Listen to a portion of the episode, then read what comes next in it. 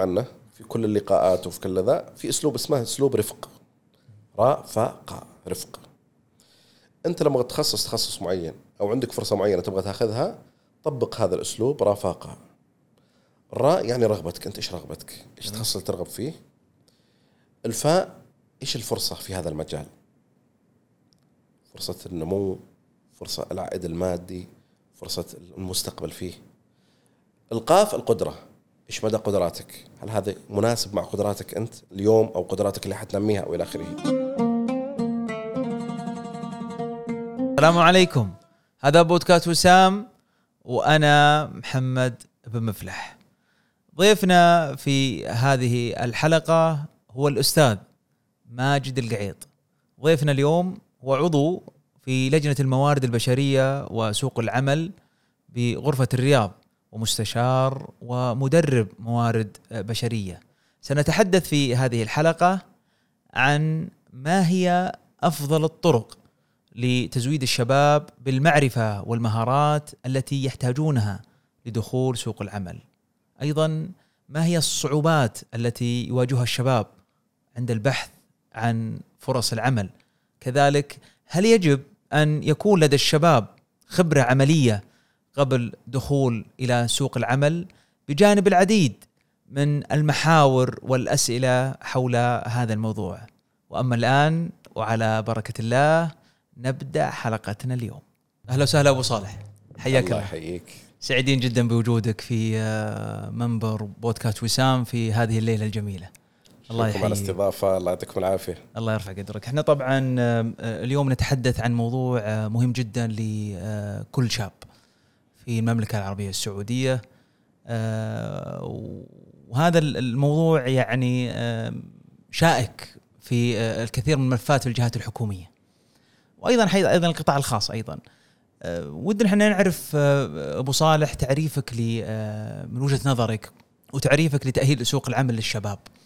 ما هو التعريف اللي أنت تشوفه مناسب لهذا لهذا المسمى تأهيل الشباب لسوق العمل؟ بسم الله الرحمن الرحيم ال- نتكلم عن تأهيل سوق العمل للشباب. فإحنا نتكلم عن آه، حاجة تسمى ماتشنج موائمة ما بين الفرص الموجودة في السوق والاحتياج الحقيقي وما بين جاهزية هذا الشباب انه هو يملأ هذه ال- الفرص. عفوا. جميل. إحنا نتكلم عن آه، آه، الفرص الموجودة في سوق العمل اللي موجودة وأغلبها طبعا متوفرة عند القطاع الخاص. سواء العمل يعني بشكل مباشر كموظف أو كرائد أعمال. جميل. ومدى قدرة هذا الشباب على أنه يملأ هذا الشاغر ويستغل هذا بالأصح يس- يستثمر هذا الاحتياج الموجود في سوق العمل. جميل. فهذا تقريبا أهم حاجتين هو اللي هو عملية الموائمة.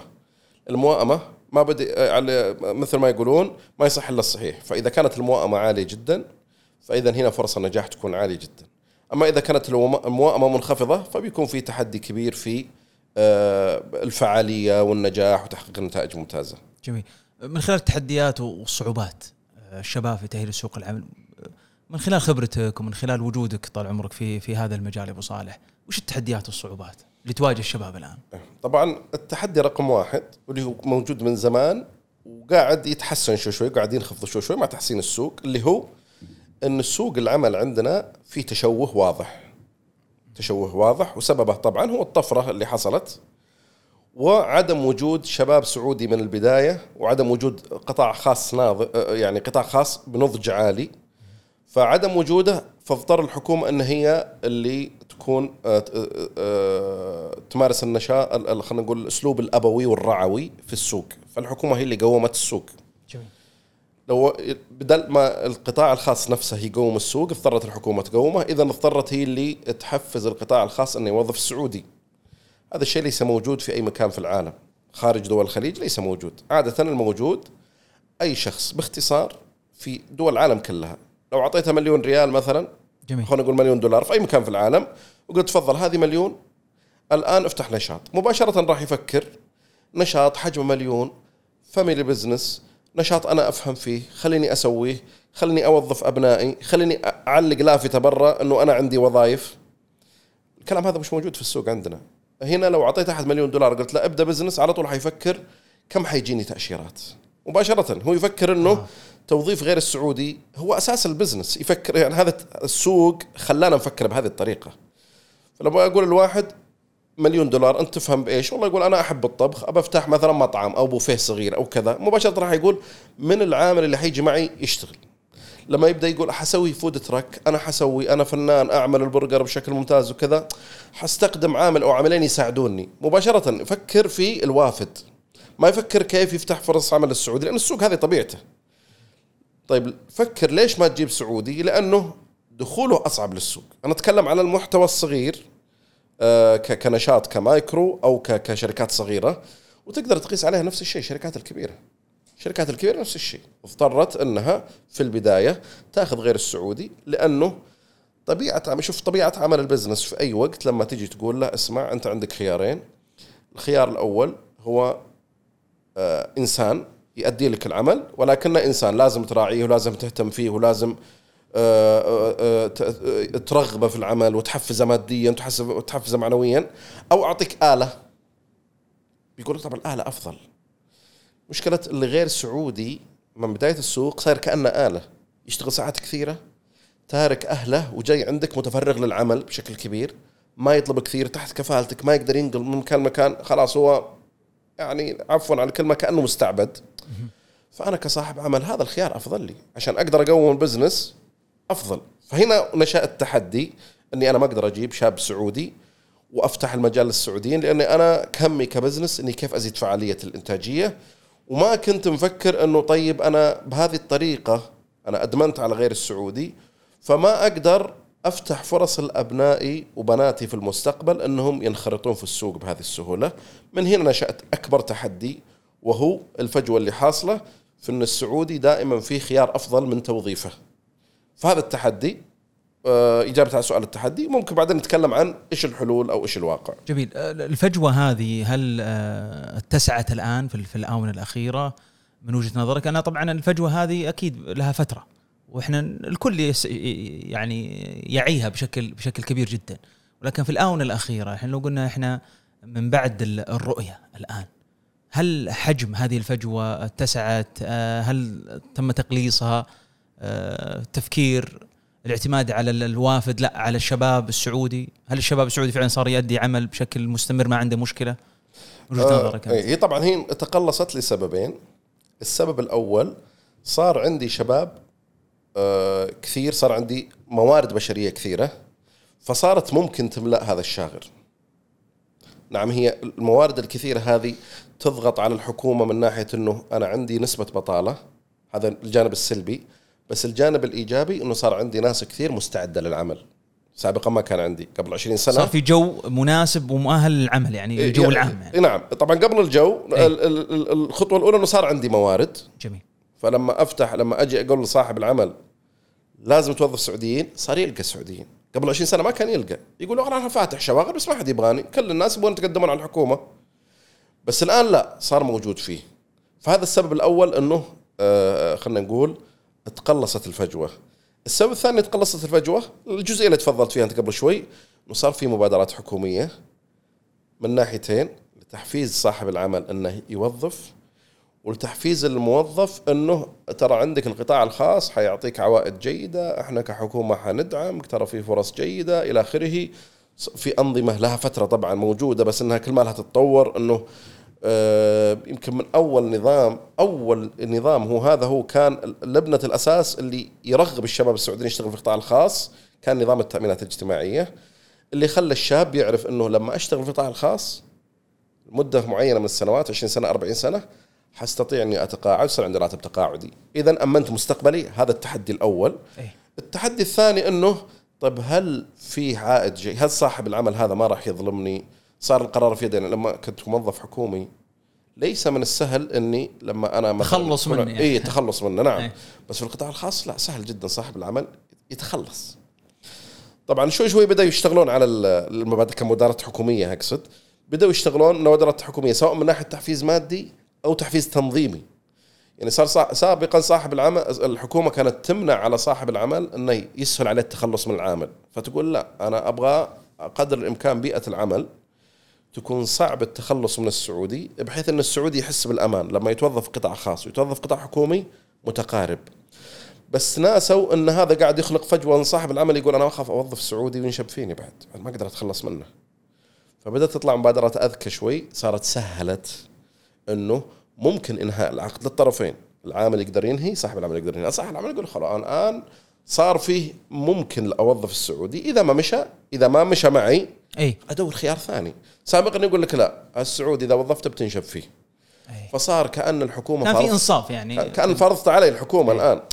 فتعرف إذا واحد آه، يعني عنده آه، بزنس وعنده قرار وعنده كذا لما تجي تتدخل في قراره أي يستصعبها لأنها حتصعب عليه بعدين إنه يأخذ راحته أكثر في الإنتاجية وفي القرارات ال- المتعلقة في ال- في ال business على المدى القصير والطويل بس بعدين صارت أسهل. فإذا هذا هذا خلينا نقول المبادرة الثانية التنظيمية انه صار سهل إنهاء العقود. جميل. المشكلة لما تسوي انتهاء العقود سهل يعني شو طبعا كل مبادرة في لها يعني. في لها سلبياتها. صحيح. صار في سهل صاحب العمل صار يظلم العامل. صار إنه ينهي عقده وخلاص وما في ذا بدت عاد تطلع مبادرات أفضل إنه توثيق العقود يحفظ حق الطرفين وسهولة التقاضي وكذا بحيث إنه بعدين لما صارت المرونة أكثر بدأ مستوى النضج يرتفع أكثر في السوق. صار وقتها ال- الموظف الآن يعني أسهل له إنه يقول والله وش أفضل لي أتوظف عند الحكومة أو عند القطاع الخاص؟ والله القطاع الخاص العائد المالي حقه أفضل الفرص أفضل التطور أفضل. ما عاد صار يتخوف من جزئية أخاف يفصلوني. لا خلاص ما عاد صار الهاجس ذا موجود. اي لأن أحس إنه خلاص طالما إنك أنت تمام وصاحب العمل من مصلحته إنه يحافظ عليك فأفضل لك إنك تشتغل في القطاع الخاص. وبالتالي من هنا بدأت تصغر الفجوات. لا زالت موجودة لا زالت موجودة. اليوم أنت تمشي في أي شارع تجاري تشوف لا زالوا أصحاب العمل بشكل كبير يعتمدون على الأيدي خصوصا في المهن اللي مت- متدنية المهارة شوي يعتمدون على غير السعودي. هذا شيء طبيعي. بس إنه في تحسن كبير. صاروا أبنائنا بكل بساطة الآن صار صار الواحد وهو يدرس في الجامعة يقول أنا بتخرج وبشتغل في البنك الفلاني أو في أرامكو أو في شركة أو أو حبدا بزنس حقي أو كذا. ما صار يتخوف قطاع خاص زي أول. أول لا قطاع الخاص اذا آه هذه وظيفة ما مؤقتة. وظيفي- ما في أمان إيه، وظيفي. أنا بشتغل قطاع خاص لحد ما يجيني وظيفة حكومية. الآن لا ما عاد صار الكلام هذا موجود. صار ممكن يستثمر و... يفكر في ويفكر في المستقبل. مستقبلي هو القطاع الخاص. فنعم صغرت الفجوة لكن صغرت الفجوه بالنسبة اللي على عندهم خبرة. أربع سنوات ثمان سنوات اللي يقدر يشيل نفسه. اي يقدر يضيف قيمة. انت لما تبغى الآن عندك business معين وتبغى مثلا آه، أحد يساعدك في ال business تجيب مدير أو خبير أو أو أخصائي أو كذا تلقى موجودين. هذول ما عندهم تحدي. اليوم تحدينا الكبير هو في الناس اللي تو متخرج. اي حديثين التخرج. هذا هم اللي عندهم تحدي أكبر. طبعا في مبادرات جيدة من الحكومة زي برنامج تمهير.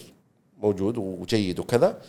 آه الحمد لله نسبة البطالة انخفضت إلى مستويات تاريخية. صحيح. اليوم نسبة البطالة 8% إحنا رؤية السعودية 2030 يقول لك نبغى ننزلها إلى 7% باقي على الرؤية إحنا 2030 نتكلم. اليوم إحنا ما شاء الله 2023 ونزلنا وصلنا 8% جميل. نزلنا من مستويات عالية من من 15 و14 13 نزلنا إلى 8 طبعا ليس سهل 8 ليس سهلة جدا. والأصعب في الموضوع إنك أنت حفاظ. إيه إنك تنزل ال- المستوى من يعني تنزل بطالة وتوظف العاطلين والسوق قاعد يضخ لك عاطلين لأنه ما شاء الله الخريجين باستمرار. كل سنة قاعد يجيك 200 ألف 400 ألف خريج. فهذول الناس سواء متخرج الجامعات أو دبلومات أو حتى ثانوي. فالناس هذول لازم باستمرار تلقى لهم وظائف. أنت عشان تحافظ على الثمانية ليس إنك تحافظ على الناس على وظائفهم لا أنت لازم باستمرار تخلق وظائف جديدة عشان تحافظ على الثمانية. فنعم التحدي موجود ولكن ما شاء الله إحنا ماشيين بطريق ممتاز. آه وزارة الموارد البشرية بصراحة هي اللي يعني هي اللي تقود الملف ذا وقاعدة تتقدم فيه بشكل جيد وقراراتها صارت متلائمة أكثر مع السوق آه، تشريعاتها الفرض ال- ال- خلينا نقول الأدلة أدلة التوطين هي كل فترة تنزل حاجة اسمها دليل توطين اللي هو توطن مهن معينة بنسب معينة. صارت الطر- الطريقة هذه أذكى وأفضل ومتلائمه أكثر. صح- سابقا لا. سابقا الوزارة كانت تقول أنت لازم توظف 50% سعوديين. صاحب العمل يقول كيف أوظف 50% سعوديين؟ ما في شيء. ناس عندهم المهارة بهذا الوضع. لكن الآن يقول لك لا. محاسبينك إذا عندك خمس محاسبين لازم 20% منهم سعوديين. في تدرج في عملية في تدرج. فيقول لك أوكي المحاسبين عندي خمسة واحد منهم سعودي سهلة. يقول لك لا أنت ال- البياعين اللي عندك لازم توظف منهم 70% مثلا في المعرض. يمكن 30% هذول ال- ال- القياديين في المعرض مدير المعرض إلى آخره. جميل. فصاروا يساعدون القطاع الخاص إنه هو شوي شوي ينظم ويعطونا مبادرات وكذا. فنعم في في تحسن. وأتوقع إنهم يسمعون صوت اللي هو أصحاب العمل أيضا كذلك. نعم. وهذا الادى إيه. اللي هذا من أهم. الميزات. نعم طبعا الأدلة هذه ما جت كذا من فراغ. إيه. صارت ورش عمل كبيرة وصارت استبيانات كبيرة بطريقة علمية. لحد ما يوصلون إلى الأدلة، صار عندها منهجية ذكية الوزارة في إنها تعرف المهنة اللي من المناسب الآن أني أشتغل على توطينها وأطلع فيها تنظيم جديد وصار القرار ممكن يراجع ويحسن، سابقا لا القرار نزل نزل. وبشكل كبير يكون يفشل القرار بس ما حد عارف إنه فشل القرار أصلا. لا الوزارة عارفة إنه فشل فما تقدر تراجع عنه. صاحب العمل يعاني. بس مفروض إنه يطبق القرار وإذا ما طبق يت- يتحاسب ويتجازى ويخالف والقرار أصلا غير قابل غير منطقي القرار. أه، تكلم عن قرارات سابقه من من قبل من, من 2000 ومن 2005 و2009 بس بعدين قال لا صار أول شيء لما تتخذ قرار أنت اتخذته على أساس جيد والحاجة الثانية إنه سهل إنك أنت تراقب قرارك، هل طبق، هل صعب تطبيقه، هل كذا، وفق آلية معينة، وبعدين ما في. وما, في مانع إنه في عملية تعديل حتى في عملية الشروع في العمل أكيد إنه يكون في في في مصاعب في تحديات وبالتالي يكون التحديث مستمر على المؤشرات وأيضا على ال- ال- ال- بالضبط 100% نعم صار في مؤشرات أفضل الآن. صارت الوزارة تقدر تقيس من خلالها وتحسن قراراتها على هذا الأساس. جميل. م- بالنسبة للخصخصة في آه، القطاع الحكومي هل حد من هذه الفجوة أيضا؟ أنه الشخص إنه يقول والله أنا سأتوجه للجهات الحكومية بدل الخاص. مع الخصخصة الحين آه، صار الآن قبعه الآن حتى القطاع الحكومي قطاع خاص من خلال بيئات العمل. كيف طريقة اللي هو تعاطي الشاب في هذا الملف؟ إيه طبعا بالنسبة للخصخصة نتكلم عن قطاع حكومي إي نعم. يا أنه سوف يتحول نفس الجهة الحكومية تتحول لقطاع خاص أو سوف يتم تحويل الموظفين إلى قطاع خاص. جميل. طبعا سابقا كان في تخوف خلال السنتين الثلاث سنوات الأخيرة من الخصخصة ويسمعون بالخصخصة ويخافون الخصخصة يعني يقدرون يفصلون كذا إلى آخره. طبعا لازم نتفق إنه في ثلاث عندي ثلاث أنواع من الناس. جميل. في نوع من الناس جدا اكتف بالعكس يبغى البيئة المرنة هذه يبغى قطاع خاص يبغى ينطلق يبغى مكان إذا أنتجت يكافئني. أنا ما عندي مانع اني إذا ما أنتجت يعاقبني ما عندي مانع بس أبغى إذا أنتجت يكافئني. في موجودة هذه الفئة من الناس. صحيح النمط هذا موجود. إيه وفئة عكسها تماما. يقول لك يا أخي أنا راضي بهالراتب ما أبغى تزيدون ولا شيء بس أبغى أمان وظيفي. أبغى منطقة الراحة. أبغى منطقة الراحة بشكل كبير. وفي ناس بينهم. صحيح. لما ينزل قرار اللي يعلو صوتهم طبعا الإنسان عدو ما يجهل عادة. اللي يعلو صوته عادة هو الشخص المتخوف. يقول لك لا أنا أتخوف وكذا مع إنه في تجارب سابقا ناجحة من سنوات كثيرة. تجربة الاتصالات السعودية تجربة الخطوط السعودية. كانت قطاع حكومي وتخصخصت والموظفين بعد ما تخصخصت صار آه، العائد المادي حقهم أعلى صار تطورهم تطورهم أفضل. الخدمة اللي يقدمونها للمواطنين. بالضبط. وهذا الأهم طبعا. صارت الخدمة ال- القيمة اللي تطلع من الخصخصة أفضل بكثير.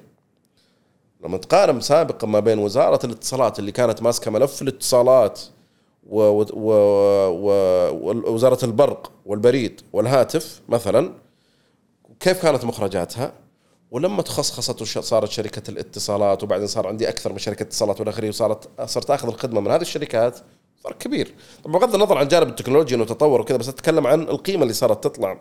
صارت تطلع بشكل أفضل بكثير. صحيح. وصار موظف شركة الاتصالات مثلا نفسه عنده عائد عالي آه، وعنده تأمين طبي عنده مميزات ممتازة عنده حافز سنوي عنده كذا كذا كذا إلى آخره. صار مرتاح أكثر من الموظف الحكومي. فطبعا فيه الموضوع هذا طبعا له تفاصيل كثير بس بشكل عام الخصخصة بدون شك هي أفضل للجميع أفضل للمواطن المستفيد من الخدمة أفضل للموظف نفسه. وأفضل ميزانية الدولة بشكل عام. جميل. الخصخصة تعتبر أفضل ما- في شك يعني من خلال التجارب السابقة. والآن التجارب الموجودة حاليا شوي شوي يمكن آه، قطعنا ملف جيد أعتقد السنتين الأخيرتين هذه في موضوع الخصخصة. وكانت يعني ك... يعني بقول كلها أقدر ما أكون بالغت لو قلت كلها تجارب ناجحة تعتبر. جميل. آه، مفهوم الشاب آه، أو الشباب أبو صالح من عمر كم إلى كم؟ يعني إحنا لو قلنا سوق العمل. والله الشباب كلمة الشباب. على دارجة في كل لسان من كم إلى كم؟ طبعا حسب تعريف النظام لها هو الشخص اللي تجاوز عمره 18 سنة. جميل. فهذا هو التعريف اللي أقدر أقول إنه عاطل. إذا هو تجاوز 18 وما يدرس إذا هذا عاطل. إلا لحد ما يلقى وظيفة. أو لحد ما يفتح له نشاط. جميل. أقل منها اللي عمره 17 16 طبعا هذا يعتبر من ال- الاقل من الأحداث. فما يدخل في نسبة البطالة حتى لو كان ما عنده وظيفة وما يشتغل وكذا بس ما يدخل في الإحصائية لأنه لا يعتبر ما وصل مرحله إنه يكون عبء. لكن بعد 18 لا. إذا أنت ما أنت موظف ولا أنت طالب إذا أنت تعتبر عاطل. طبعا يخف آه، في فرق طبعا ما بين عاطل وما بين باحث عن عمل. هذه من ضمن تحديات الوزارة اللي واجهتها. جميل. ودنا أنا عندي- نستوضح بشكل اي أنا عندي ناس عاطلين لأنه ما يشتغل. بس ما هو باحث عن عمل. اللي ما هو باحث عن عمل يفترض ما يدخل في نسبة البطالة ما يدخل في الثمانية بالمية. أها. أنت لازم تكون باحث عن عمل عشان ألقى لك وظيفة عشان أقول لك تعال ها لقيت لك وظيفة في المكان الفلاني يلا روح بادر أدربك على بس انت أصلا ما انت بع- ما انت بع- يعني اللي جالس وحط رجل على رجل إيه. ما المفروض إنه ما يدخل إيه. في طبعا. هو في, في, في الأرقام عندنا حط رجل على رجل بس في الواقع هو مو بحط رجل قد يكون عنده مثلا استثمار معين قد يكون يشغل شغل مثلا استثمار عائلي أو كذا. فبس أنت لا تشيل همه لأنه هو شايل هم نفسه. هو ما قاعد يبحث عن وظيفة أصلا. وما قاعد غالبا غالبا ما يسبب لك مشكلة. وغالبا أصلا ما سجل في برنامج آه، حافز. يعني ما قاعد يقول لك عطني 2000 لأن أنا عاطل كذا. أصلا ما ما ما هو- يفكر في هذا. ما عنده هذه المشكلة. لأن عنده عائد مادي قاعد يجيه. فاذا هو ما سبب لك مشكلة. ليش؟ ما سبب لك مشكلة في عجلة الاقتصاد. لأنه قاعد يصرف. عنده دخل مادي قاعد يجيه وقاعد يصرف. فما عندك مشكلة فيه. جميل. ولا قاعد يقول لك لا أنا ما لقيت وظيفة. ما بحث أصلا. فهذا ما يدخل في النسبة يفترض. اللي داخل في النسبة هو الباحث عن عمل. أو اللي يقول يا جماعة أنا وظفوني وأنا حاضر. هنا فيه تبدأ تشتغل أنت ك ك كصاحب قرار أنك أنت تسوي ميكانيزم معينة إنجن تحط فيها الموظف وتقول تعال أنا حدربك اهيئك لسوق العمل اعطيك الفرصة الأولى تروح إذا ما نفعت أعطيك الفرصة الثانية تروح إذا ما نفعت أعطيك فرصة ثالثة إذا ما رحت لا أولى ولا ثانية ولا ثالثة إذا أنت أصلا ما تبحث عن أنت قاعد تضيع وقتي. فربطت هذه بحافز. سابقا كان يقول لك حافز أنت قاعد في البيت تصرف 2000 أصرف لك 2000 واقعد عاطل ما في مشكلة. فهذا اسمه حافز للعاطلين. تغيرت المنهجية صار اسمه حافز للباحثين. عن إيه. فأنا بعطيك 2000 بس بشرط. إنك تتحرك. تتحرك. تاخذ الدورات اللي حكلفك فيها إنك تاخذها عشان تطور نفسك تهيئ نفسك. جميل. أه، تحضر فرص العمل. لما أقول لك ترى في شاغر وظيفي راح أحضر المقابلة. لازم تحضر وتوريني جديتك وكذا وإلى آخره. وبعدين في ناس حيسألونك رحت المقابلة كيف كان وحيسألون الطرف الثاني جاكم الباحث عن عمل كيف كانت جديته إياه إلى آخره. فصارت الميكانيزميه صعبة صعبة التطبيق بشكل كبير بس إنها تقدر تقول تقدمنا فيها بشكل جيد وساعدتنا إنه نوظف عدد كبير من الباحثين عن عمل. جميل. أه، وش فرص يعني ال- والخطوات اللي يجب اتخاذها من وجهة نظرك يا أبو صالح لتحسين الشباب لفرص العمل وتأهيلهم لسوق العمل؟ ممتاز جدا. طيب طبعا سابقا كنا نقول كان التحدي يختلف عن التحدي اليوم. التحدي سابقا قبل يمكن عشر سنوات إنه الشباب ما يبغى يشتغل. يقول أبغى وظيفة في المكيف. لا أنا ما- ماني وافد تحطوني أروح أدور في الأماكن ولا أقعد أبيع ولا كذا. فكان هذا تحدينا نقول له يا أخي أنت لازم تتدرج من الصفر شوي شوي لحد ما تكبر. اليوم لما تشوف الوافدين اللي عندي مثلا اللي أنا عندي تحفظ ليش يا صاحب العمل انت قاعد تعطي الوافد الوافدين رواتب وتعطيهم الخيط والمخيط يوظفون أبناء جلدتهم يوظفون أقاربهم ويتسترون وإلى آخره. ليش تعطيهم هذه الصلاحية؟ هو كصاحب عمل من الآخر يقول لك يا أخي أنا مستفيد. المنظومة هذه أنت قد تشوفون شكلها كصاحب قرار كوزارة وأنت كمواطن. شكلها ما يعجبكم بس أنا عاجبني لأن قاعد يجيني منها مدخول. اي أنا يعني أنا مستفيد. إيه، هو مستفيد في النهاية طبعا. هو طبعا بغض النظر إنه هو ما راعى بلده وكذا بس إيه. أنا أتكلم لسه هذه بتكلم على مفهوم هذا مفهومه هو. إيه. خلينا نتكلم باللغة اللي هو يتكلم فيها. نعم. هذه سابقا موجودة. فأنا أقول للشاب إنه هذا الوافد اللي موجود هنا وصار عنده قرار وكذا ترى ما جاه ما تعين مدير. ما جاء تخرج وحطوه مدير وصاحب قرار ويوظف أبناء. لا ودرج من تحت. راتب ضعيف. ظروف صعبة. فأنت عشان توصل اللي وصل له لازم نوعا ما تخوض نفس الرحلة لازم تبدأ من تحت تفهم الصنعة أسرار الصنعة خفاياها. يسهل عليك بعدين إنك تترقى وتضيف قيمة لصاحب العمل وتقول له تعال ترى أنا عارف الصنعة. هذا وأنا تقدر تثق فيني أكثر من آه، الناس اللي مع, مع يعني مع تقديري للجميع وكذا. بس أنا في النهاية أنا ابن جلدتك وأنا حريص أكثر على الوطن وأنا اللي قاعد لك هنا. فأنا اللي عارف أسرار السوق وكذا فهنا صاحب العمل أو صاحب القرار صاحب المنشأة حياخذك انت يعني بالنسبة له أنت أفضل خيار أفضل. بشكل عام طالما أنك أنت خيار أفضل صاحب العمل حيأخذك ويحطك عنده وحيحرص عليك وما مستحيل يفرط فيك. لكن إذا ما كنت الخيار الافضل إذا أنت بس مجرد شخص مفروض عليه من برا مفروض عليه عده يعني لأي شيء سواء أنت مفروض عليه بسبب نسبة توطين معينة أو مفروض عليه أن الوظيفة هذه لا يمكن يشتغلها إلا واحد سعودي أو إلى آخره فحيصير ما يدخلك وهو مرتاح. ما تدخل الاجتماعات ما تدخل في القرار ما تدخل. بيبي يحطك مثلا آه، شخص هامشي يحطك كمراسل أو يحطك كذا كنت مفروض عليه بالاسم. أو حتى يحطك توطين وهمي. يقول يا رجال أنت قاعد في البيت أبى أعطيك راتب بس أفتك منك. لكن لما تكون أنت فاهم الصنعه وفاهم كذا بالعكس. حتساعده في اتخاذ القرار الصحيح حتساعده في إدارة الناس. ليش يجيب أحد من برا وأنت موجود؟ صحيح. فهنا هنا هذا التحدي سابقا كان قبل عشر سنوات. اليوم التحدي يمكن مختلف شوي شكله. شكله مو زي كذا. ما صرنا نقول للشباب يا أخي تدرج من تحت وكذا والى آخره. لا. لأنه صارت بشكل عام مفهوم الوظائف ما عاد صار زي أول. إنك أنت لازم تتدرج من تحت وكذا. لا. صارت أصلا تصميم الوظيفة غالبا غالبا تصميم الوظائف صارت تستوعب الشخص اللي خريج بكالوريوس. أغلب الوظائف. صحيح. حتى لو كانت وظيفة بائع فهي تستوعب خريج البكالوريوس عادة عشان كذا أنا أقول دائما للشخص في عندك ثلاث حاجات لازم تركز عليها. كباحث عن عمل. جميل. مهمة جدا. لأي أحد باحث عن عمل. هي اللي حتساعدك في أنك أنت تنجح في الوظيفة. الحاجة الأولى تخصصك لازم تكون بارع فيه. انت خريج حاسب آلي لازم تكون فنان في الحاسب. انت خريج آه، هندسة لازم تكون مهندس ممتاز إلى آخره. انت خريج طب انت خريج أي كان. تخصصك لازم تبدع فيه بشكل ممتاز تكون ماهر فيه. ولم فيه. ملم فيه. الثاني بشكل كبير جدا اللغة الإنجليزية. أغلب التخصصات حتى اللي ما علاقة بالإنجليزي إذا أنت لغتك الانجليزيه ممتازة حتساعدك في التواصل. اليوم بيئة العمل النجاح فيها ليس ترى تخصصك الدقيق في إنك أنت تنتج شيء معين أو تقدم خدمة معينة؟ لا. بس أيضا اللي يساعدك إنك تنجح مهاراتك في التواصل مع عميلك مع آه، مزود الخدمة مع فريقك. فاللغة الإنجليزية من أهم عوامل التواصل. إذا لغتك الإنجليزية ممتازة. بعضهم يقول لك يا أخي إحنا في بلد عربي وما له داعي الانجليزيه والآخر. ما عندي مشكلة إنك أنت الأصل عندك يكون عربي بس الإنجليزية حتعطيك ادفانتج عالي جدا على المرشحين الآخرين بالنسبة لك أنت. الحاجة الثالثة طبعا اللي هي يمكن يستغربون البعض بس البعض يفهم وش اللي أقصده. برنامج ال Excel. برنامج ال Excel بشكل عام في أغلب الوظائف يعتبر فتح كبير جدا مهم جدا. ليس بس إنك أنت تعرف كيف والله أنا أفتح ال Excel وأعبي فيه بيانات وكذا لا. بس تفاصيله في أغلب التخصصات التخصصات الإدارية التخصصات الفنية. ال Excel يساعدك كثير إنك أنت تاخذ advantage على المرشحين الثانيين.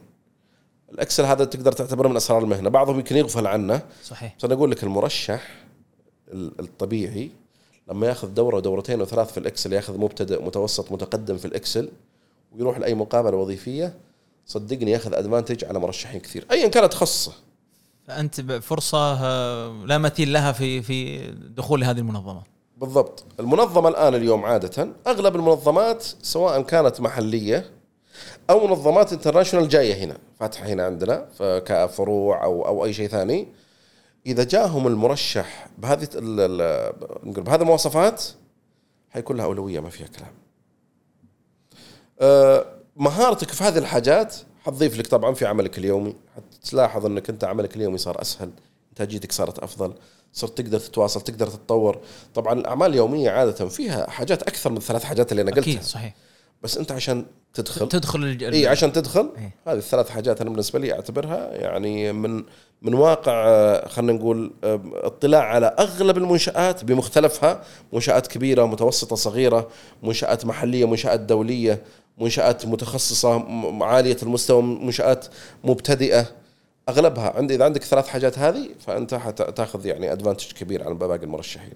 بس لاحظنا إحنا الفترة الحالية إنه آه، في الطريقة الثانية اللي هو اللغة الإنجليزية نتوقع الفترة القادمة إنه هذا المتطلب أو هذا الشرط آه، من واقع قراءة كذا بسيطة متواضعة إنه هذا الشرط لم يعد يكون ذات أهمية في الفترة القادمة فيما يتعلق في يعني آه، بعض الجهات الحكومية الشركات يعني لو اشبهها بعملية اللي هو الخبرة أول كان ما تدخل إلا بخبرة. تغيرت هذا المفهوم تغير راح يكون في محور من محاور حديثنا بحول وقوته حول هذا الموضوع هل ممكن اللغة الإنجليزية المتطلبة اللي تقول أنت مناسب أو فرصة سانحة للدخول بشكل مناسب هل ممكن انه تكون الطريقة هذه الثانية تختفي تروح؟ إيه. طبعا ما أنا ما أتوقع ذلك بالعكس أنا بقول لك الإنجليزي وبعد شوي بقول لك بعد نبغى نضيف اللغة الصينية برضو لا أيه. هو تعدد اللغات يزيد يضيف لك دائما. أنا دائما كمختص موارد بشرية لما أبغى أجيب مرشح أنا ما أجيب المرشح هذا على مزاجيتي أنا لا. أنا أفكر كموارد بشرية. الموارد البشرية كيف يفكر؟ يفكر أنا عندي وصف وظيفي. الوصف الوظيفي هذا فيه حاجتين مهمتين. الحاجة الأولى إيش المهام اللي حيأديها الشخص؟ الحاجة الثانية إيش الكفاءات والقدرات والمؤهلات والى آخره اللي تكون موجودة في الشخص. فالمرشح اللي يقدر يلبي لي المهام. عنده خبرة فيها. واللي عنده المؤهلات والمتطلبات هذه هو حيكون الأنسب. فلما أجي أسوي مقابلة وظيفية مع الشخص أبى أشوف أول شيء هل عنده المتطلبات الرئيسية؟ الشهادة وما ادري إيش وعدد سنوات الخبرة وكذا. وهل عنده القدرات المطلوبة؟ عنده العمل الجماعي عنده المبادرة عنده كذا. وهل عنده القدرات الثانية اللي هي عنده لغة إنجليزية عنده مهارات تصميم عنده على حسب الوظيفة طبعا. نعم صحيح. الوصف الوظيفي لو اعمل على إحصائية عامة أغلب الأوصاف الوظيفية تتطلب لغة إنجليزية أغلبها وتتطلب إكسل. فأنا كمختص موارد بشرية دائما حشوف المرشح الملائم هنا وحقول والله هذا أنسب واحد. حيكون هو أفضل ياخذ ادفانتج كان خيار. أفضل يعني. بالضبط نعم. طيب وش أفضل الطرق آه، يعني لتزويد الشباب آه، بالمعرفة والمهارات؟ عندك عندك الثلاث ولا ولا بشرط تكون ثلاث تكون بشكل أكبر. صحيح. طبعا أنا بالنسبة للشاب اللي يبحث عن عمل ما هي الطرق لتزويد هذا الشاب بالمهارة بالمعرفة؟ نبغى يعني إيه. طرق معينة. في عدة طبعا وسائل. بعض الوسائل طبعا اللي هي طبعا اليوم يعني صارت في مرحلة الجامعية صار في تهيئة للخريجين بصراحة. صار في تهيئة أكثر. آه، البرامج الحكومية لما يطلع برنامج أو شيء أو مبادرات أو كذا صار دائما تركز على الشخص كيف تجتاز المقابلة كيف بيئة السلوك الوظيفي في بيئة العمل. إلى اخره إلى آخره فصار في تهيئة. بس بشكل عام بشكل عام فيه أنا يعني جدا أنبسط من الشباب اللي لما يتخرج وما يلقى وظيفة مباشرة الفترة ما بين التخرج وما بين المباشرة في الوظيفة أو إنه يوقع عرض وظيفي إن هذه الفترة كلها يقضيها في إنه ياخذ دورات تطويرية في مهارات الخاصة. جميل. آه ياخذ عليها مفاهيم حتى لو ما مارسها. بس على الأقل ياخذ عليها مفاهيم. أنا اليوم ألاحظ بشكل كبير لما يجونا مرشحين بعض المرشحين يجي للمقابلة مع إنه ما عنده خبرة. بس يا أخي تحس إنه تقول هذا أحس إنه حيكون مناسب جدا بيئة العمل. تحس إنه مش غريب على بيئة العمل. يعني عنده, عنده مقدمه عنده مقدمات ممتازة وجيدة جدا وتحسه متحفز للعمل وتحسه يعرف إنه أنا في منشأة أنا في في بيئة معينة إنه حتحفزني. بيئة لما أنا أعطي حتكافئني لما أنا أتقاعس ما راح تكافئني إلى آخره فيكون موجود هذا المبدأ. بعض المرشحين لا. بعض المرشحين يظن إنك أنت طبعا هذه صار قل عددهم بشكل كبير بس لا زالوا موجودين يظن إنك أنت ملزم توظفه.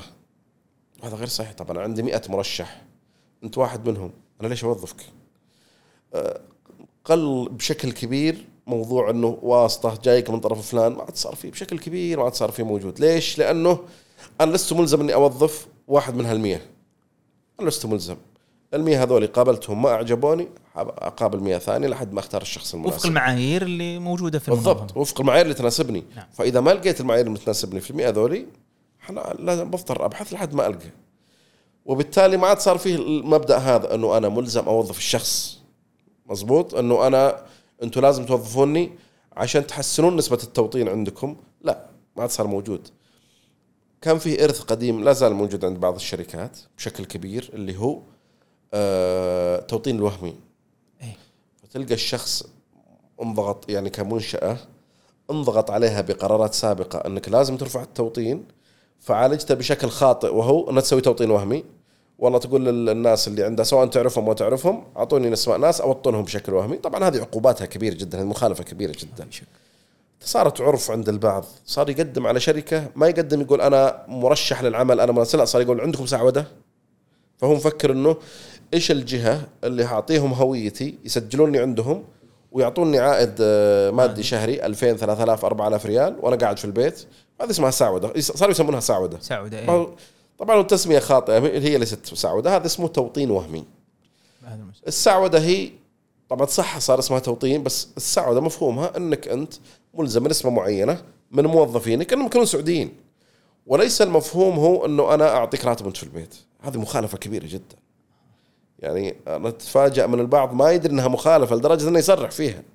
يقول يا أخي أنا رحت المنشآت وقدمت سعودة ما لقيت تلقى ناس مثلا يجوني في حسابي في تويتر يقولون يا أخي عندكم سعودة؟ تخبر شركات عندهم سعودة.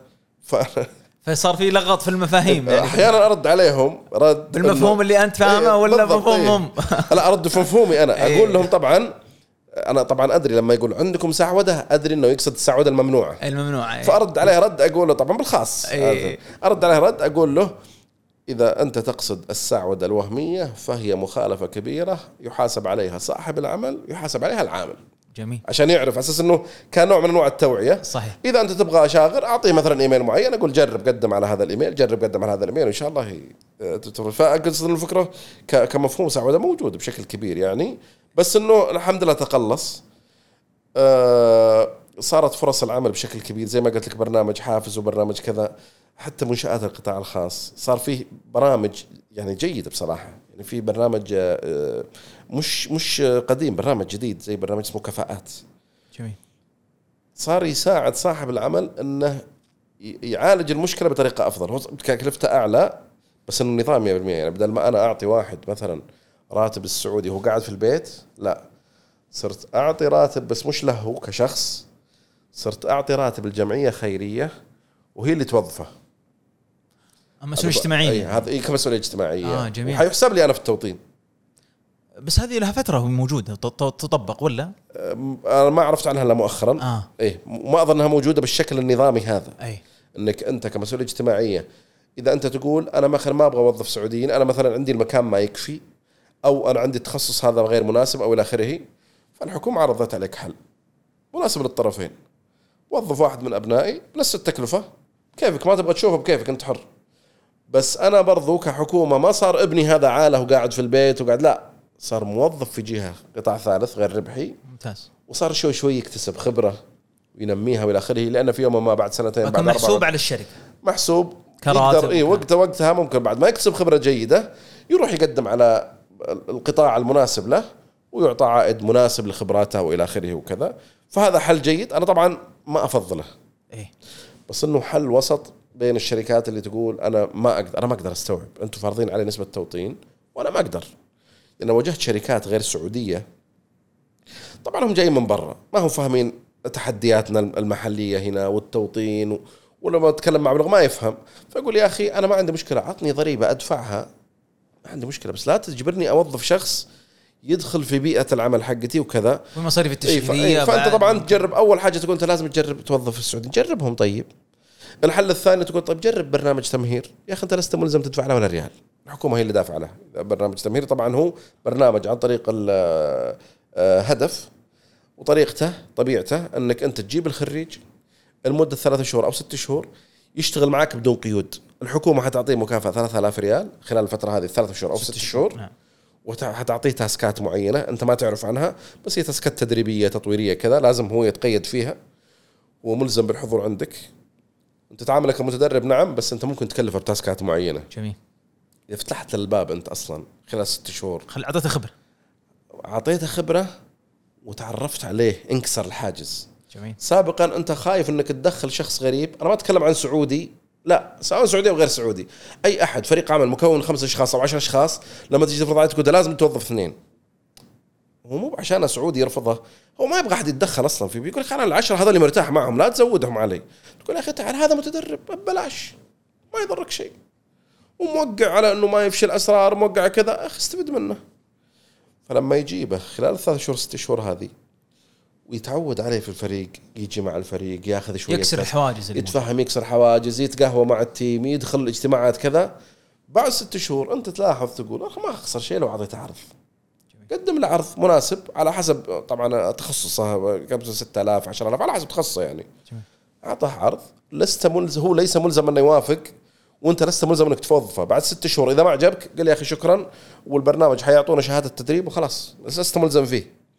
هذا من ال- ال- ال- البرامج الجيدة في انها إنها تستقطب الشباب. الحقيقة وظف عدد كبير وكان من الأسباب اللي أنا أشوفها إنها تقلصت الأعداد الكبيرة. واللي ألاحظه سابقا يمكن قبل ست شهور قبل سنة كان البرنامج هذا شغال بشكل ممتاز. الآن بعض المنشآت تحاول توظف الشباب بطريقة برنامج تمهير. الشباب ما شاء الله صاروا يحضرون لكم مقابلة تمهير. لما تقدم له عرض تمهير طبعا أنك أنت ما راح تدفع الحكومة راح تدفع له تقول له تفضل أنا عندي فرصة تدريب يلا تعال باشر عندي. اللي تلاحظه أنك تقابل عشرة في الانترفيوز وكلهم تقدم لهم عرض عشان يجونك ثمانية منهم حيقول لك لا شكرا لقيت وظيفة. ليه؟ لقى وظيفة. آه لا لقى. إيه معناته أنت أصلا تحس إن السوق ما شاء الله صار يطلب. جميل. سابقا لا يقول لك أنا جاهز اتوظف عندك تمهير يلا أنا أبغى فرصة بس أنا أحد راعي يفتح الآن لا صار ما شاء الله صار فيه آه، استقطاب كبير عالي من شركات كثيرة. فهنا من هنا تحس أنت كصاحب عمل إنه السوق صار يفتح فرص كثيرة. فما تستغرب إنه فرصة البطالة نزلت 80% جميل. لأنه ما شاء الله صار الشباب الشخص اللي يبحث عن آه، وظيفة صار يلقى بشكل كبير. آه، شخصيا أنا أقول لك أنا شخصيا أنا هذه قناعتي الشخصية. لو يعني لا يوجد اليوم سوق ال- ال- الفرص الموجودة في السوق. لا يوجد أحد جاد يبحث عن وظيفة. جاد. يبحث عن وظيفة. لا يوجد أحد جاد يبحث عن وظيفة ما يلقى. سوف يجد. يمكن ما تناسب شهادته بالضبط. بس في فرصة. موجود. أتحدى لو يجي واحد أنا أقول لك اليوم أي أحد يجي يقول يا أخي البلد ما فيها وظائف. يا أخي نبغى وظائف نبغى سكن نبغى مدري إيش نبغى ذا أقول له تعال أنا عندي لك كثير من الوظائف. بس لا تشرط علي انها مناسبه لتخصصك إيه. بس إنك تقول لا أنا بموت من الجوع لأن ما في وظائف؟ مستحيل موجود. وأغلبها طبعا وظائف لها علاقه في المبيعات. بس الموجود حاجة الشخص اللي يقول لك ما ب... اللي ذا يقول لك يا أخي ما مناسب تخصصي. أنا دارس هندسة ست سنوات سبع سنوات. وأنت تقول لي اشتغل بياع في مول؟ أقول لك إيه بس بياع في مول هذا؟ ترى راتبه أكثر من راتب المهندس. ياخذ راتب ثابت ياخذ عمولات ياخذ كذا. إذا ما عجبك الوظيفة هنا سهلة الخروج وتدخل وظيفة ثانية. بس لا تقول إني ما لقيت لا تقول بموت من الجوع لأن ما في وظائف لا تقول بلد ما في ما فيها. ما لا يعني لا دعوة كلام- في المفاهيم يعني عملية إيه. اللي هو تصحيح المفاهيم. نعم. آه، انه إنه في تخصصك ممكن فعلا صادق ولكن نتعلق في بيئات العمل إنه في في وظائف لا في وظائف موجودة. 100% حتى سمو سويدي ولي العهد صرح في أكثر من مرة قال ان إحنا في الفترة الحالية ال- ال- ال- فتره التصحيح السريع هدفنا إن نقلص البطالة بشكل كبير. هذا الهدف رقم واحد هذا أولويتنا الأولى الآن بس بعدين بعد ما تنخفض نسبة البطالة نبدأ نفكر في الجودة إنه أنا أفكر كيف الوظيفة مست... الوظائف الشباب يكون عوائدها المادية أعلى تكون مميزاتها أفضل عشان يقدر يدخر عشان بالضبط. ترفيه بالضبط. عشان نعم. أكثر من جانب إيه الآن موجود أنا أضمن لك إنه لا يوجد أحد يبحث عن وظيفة أنا أقول لك موجود وظائف إجمالي الراتب اللي هو راتب مع عموله مع كذا تجي توصل 7000 10000 توج- يوجد موجود حتى في فرص إنك أنت تفتح business الخاص فيك إلى آخره. طبعا هذه غير مناسبة لكل الناس وأنا أبغى احب ما أحب اضلل أنا إنه الناس بعضهم يقول لك يا أخي لا توظف هون افتح business الوظيفة هي قيود عبودية ما أدري إيش. لا أنا ما أحب اللغة هذه. أنا أقول لك كل ميسر لما خلق له. في ناس الأفضل انه يروح بيئة عمل منظمة مرتبة وينساق معاها يتطور معاها شوي شوي بشكل تدريجي وفي ناس لا الأفضل لا يا أخي يفتح business كل خاص تلقاه مبدع إنسان مبدع إنسان تاجر إنسان طبيعته أصلا إنه هو التجارة في دمه يعني. صحيح. عنده حرص داخلي عنده داخليا تكامل ذاتي من ناحية إنه هو يقدر يحسب لنفسه يقدر يبيع يقدر يرضي العميل يقدر يفكر في في منظومة الإمدادات كلها للبيئة. فطبعا كل كل إنسان له يعني في ناس يقول لك لا أنا ما عندي المهارة ذي بس أنا إنسان تبغاني في الطب أنا طبيب فنان. بس لا تقول لي افتح عيادتك الخاصة ما أعرف. افتح عيادة وأوظف استقبال واستأجر مبنى وكذا. لا لا لا مالي في هالكلام. جيب لي وظيفة طبيب أنا جراح مبدع. واحد نفس الشيء مهندس يقول لك أنا تبغاني أفتح لي مكتب هندسي خاص فينك؟ أنا ما أقدر. بس تبغاني أصمم لك أسوي لك كذا. أنا هنا مبدع. فعادة الإنسان الناس حسب النمط وحسب نعم الناس مهاراتهم تختلف. أنت ذكرت أكثر من طريقة اللي هو كفاءات تمهير. أنا أيضا أريد إنك يعني أيضا متابعين ومستمعين ومشاهدين بودكاست وسام الشباب إنه بيعرفون إيش ال- الطرق اللي تزويد المعارف المهارات بالنسبة للمصادر المفتوحة. سواء كان جهات حكومية جهات آه، أي أي أمر خاص. كيف أنا كشاب إني ألجأ لتلك المنصات أو الأماكن اللي أستطيع من خلالها يكون في معرفة يكون هناك فيه استزادة لكي يكون في تأهيل لسوق العمل. ممتاز جدا. في طبعا منصات اللي حقولها كلها مجانية. جميل. كلها مجانية. في المنصة الأولى اسمها منصة دروب. جميل. أه، أبحث عن دروب حتلقى فرص تدريبية كثير جدا في مختلف التخصصات. في فرصة ثانية في طاقات. تدخل على طاقات انك تسجل كباحث عن عمل. حتى لو انت فعليا يمكن ما راح تتوظف عن طريق طاقات. بس انت حتلقى طاقات حيقول لك اسمع انت كطا اذا انت بحكم انك انت مرشح وكذا في دورات كثير اختر منها. دورات ثق يعني قيمتها عالية جدا. ومجديه أيضا في هي عملية يعني حتضيف لك قيمة عالية جدا. هي مجانا طبعا. ولكن لما تاخذ لما تخلص من الدورات هذه تاخذ عدد كبير منها حتلقى إنك أنت استفدت بشكل كبير. طبعا أنا ما أتكلم إنك أنت حتطلع لك شهادة وكذا هذا موضوع ثاني. نعم حيطلع لك شهادة إنك أنت اجتزت بس الدورة ما هو. ما هو بالمرة ليس هو الهدف الأول. أيوة. الهدف الأول إنك أنت حتكتسب قيمة عالية جدا. لو أنت بس فرغت نفسك لهذه الحاجات. الوسيلة الثالثة يوتيوب. تلقى ترى يوتيوب أي شخص مثلا تخصصه آه، هندسة مثلا. طبعا أنا في في حاجة دائما أحب أركز عليها أحب أتكلم فيها بحكم إني مختص موارد بشرية. أقول لك الوصف الوظيفي. أبحث في جوجل عن الوصف الوظيفي لمهنة كذا. أنا مثلا طموحي أكون مهندس. أكتب في جوجل وظيفة مهندس مدني.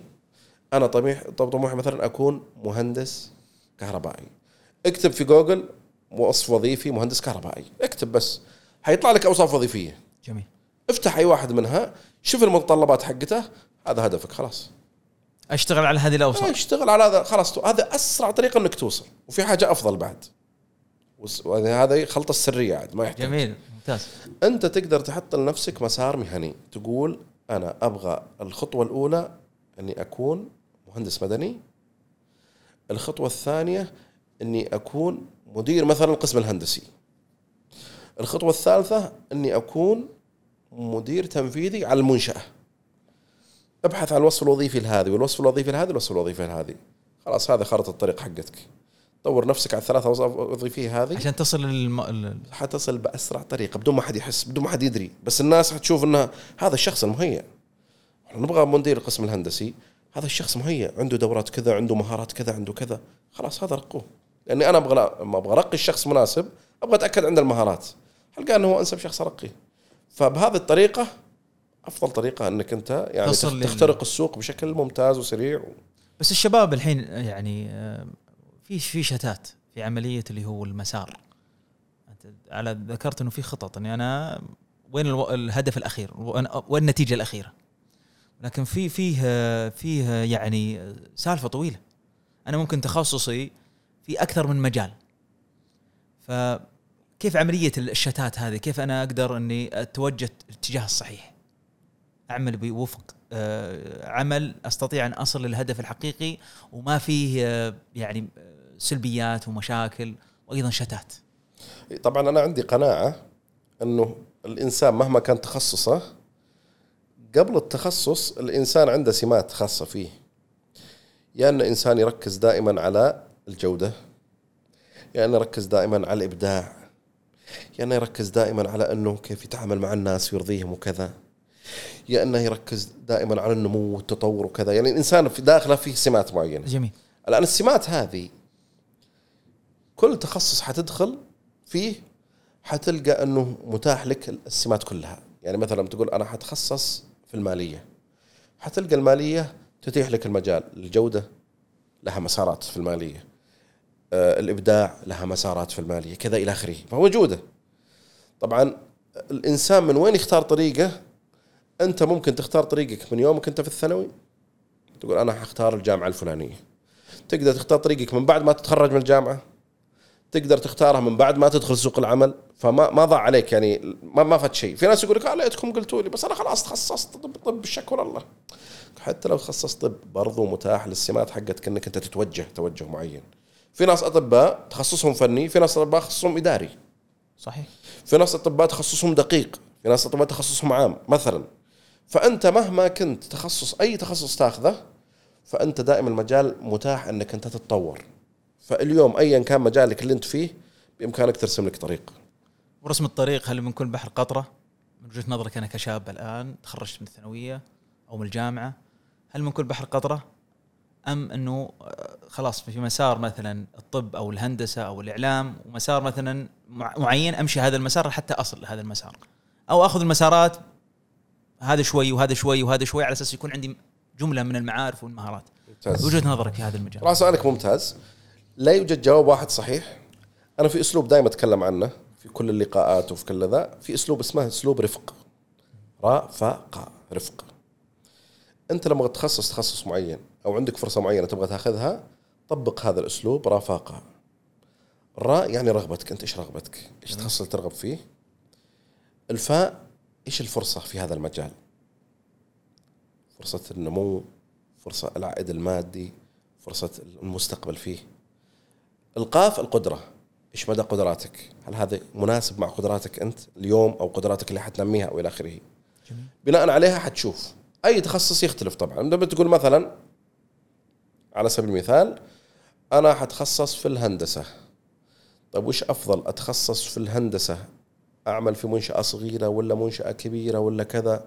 طيب كيف مستقبل الهندسة؟ طيب أنا أقول لك مثال. أنت لازم تفكر طبعا في السوق المحلي اليوم. شو وضعه؟ السوق المحلي وضع اليوم. أنا عندي mega projects عندي مثلا هل أنا طموحي إني أشتغل في منشأة في الرياض؟ أو إني أروح القدية؟ أو أروح نيوم أو كذا أو إلى آخره. فهمت الفكرة؟ يعني السوق فيه فرص كثيرة. فأنت فكر في الفرصة اللي طبقها على أسلوب رفق بما يتلائم معك حسب رغبتك حسب الفرصة الموجودة في السوق والواقع اللي موجود حسب مستقبل. قدرتك بالضبط حسب قدرتك حسب كذا. وهذا اللي حتحدد مسارك بشكل كبير. لكن ما أقدر أقول إنه كل الناس يفضل أنهم ينتهجون هذا الأس... يعني أسلوب معين أنه فكر دائما أنك أنت مع وظائف المستقبل فكر دائما في الوظائف ال- ال- التكنولوجية فكر في لا أنا أحب أعطي الأداة هذه وكل شخص ي...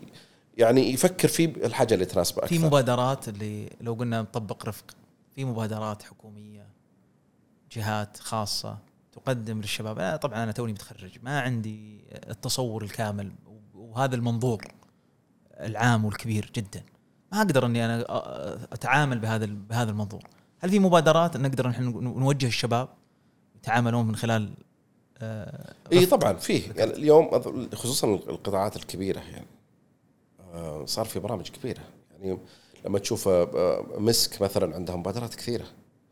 آه، أرامكو آه، الشركات الكوربريت الكبيرة البنوك عندها موجودة. طبعا هذه أحد المجالات. المبادرات هذه كلها تعتبر يعني نوعا ما هي أحد الفرص الموجودة. بس في فرص ثانية في كثير من الشباب يبدعون فيها اللي هي فرص اللي أفضلها أنا دائما. في خياري وليست شرط انها هي الخيار الصحيح بس أنا أفضلها دائما. الحاجة اللي يسمونها ال family business. شوف الحاجة اللي متفوق فيها الشخص المقرب منك أنت اللي تحس إنك أنت حبيتها. عادة إذا عندك مثل معين تتبعه شخص كذا أبوك أخوك عمك حاجة أحد اشتغل تقول أنا أبغى أصير زي عمي مثلا ضابط أبغى أصير زي أبوي آه، مهندس أبغى آه، مثلا عندك آه، عندكم أحد أقربائك عنده شركة معينة وتحبيت الشغلة اللي هو يشتغلها كذا إلى آخره. فهذه عادة خصوصا إذا تيسرت لك فأنت لما تركز فيها بشكل كبير هذه تفتح لك مجال جيد. لا تعتمد كثير على المبادرات الحكومية هي موجودة. انت تقدر اليوم لو تبحث انت لا شو أنا أقول لك بش- اللي بيعتمد على المبادرات اللي يبحث عن مبادرات اليوم أي أحد من أبنائنا لو سجل بحث عن طاقات سجل اسمه في طاقات مش حيتوقف الرسائل اللي تجيب استمرار. فرص تدريب فرص توظيف فرص تمهير حتجيب استمرار. لو سجل في طاقات مثلا. هذه أحد الأبواب بس. فهي المبادرات موجودة ومتاحة. بس الآن هذا الكلام هل أنت حتجد نفسك في هالمبادرات؟ لأنه لما بتطبق أسلوب رفق إي من اهمها رغباتك أنت، إيش رغبتك؟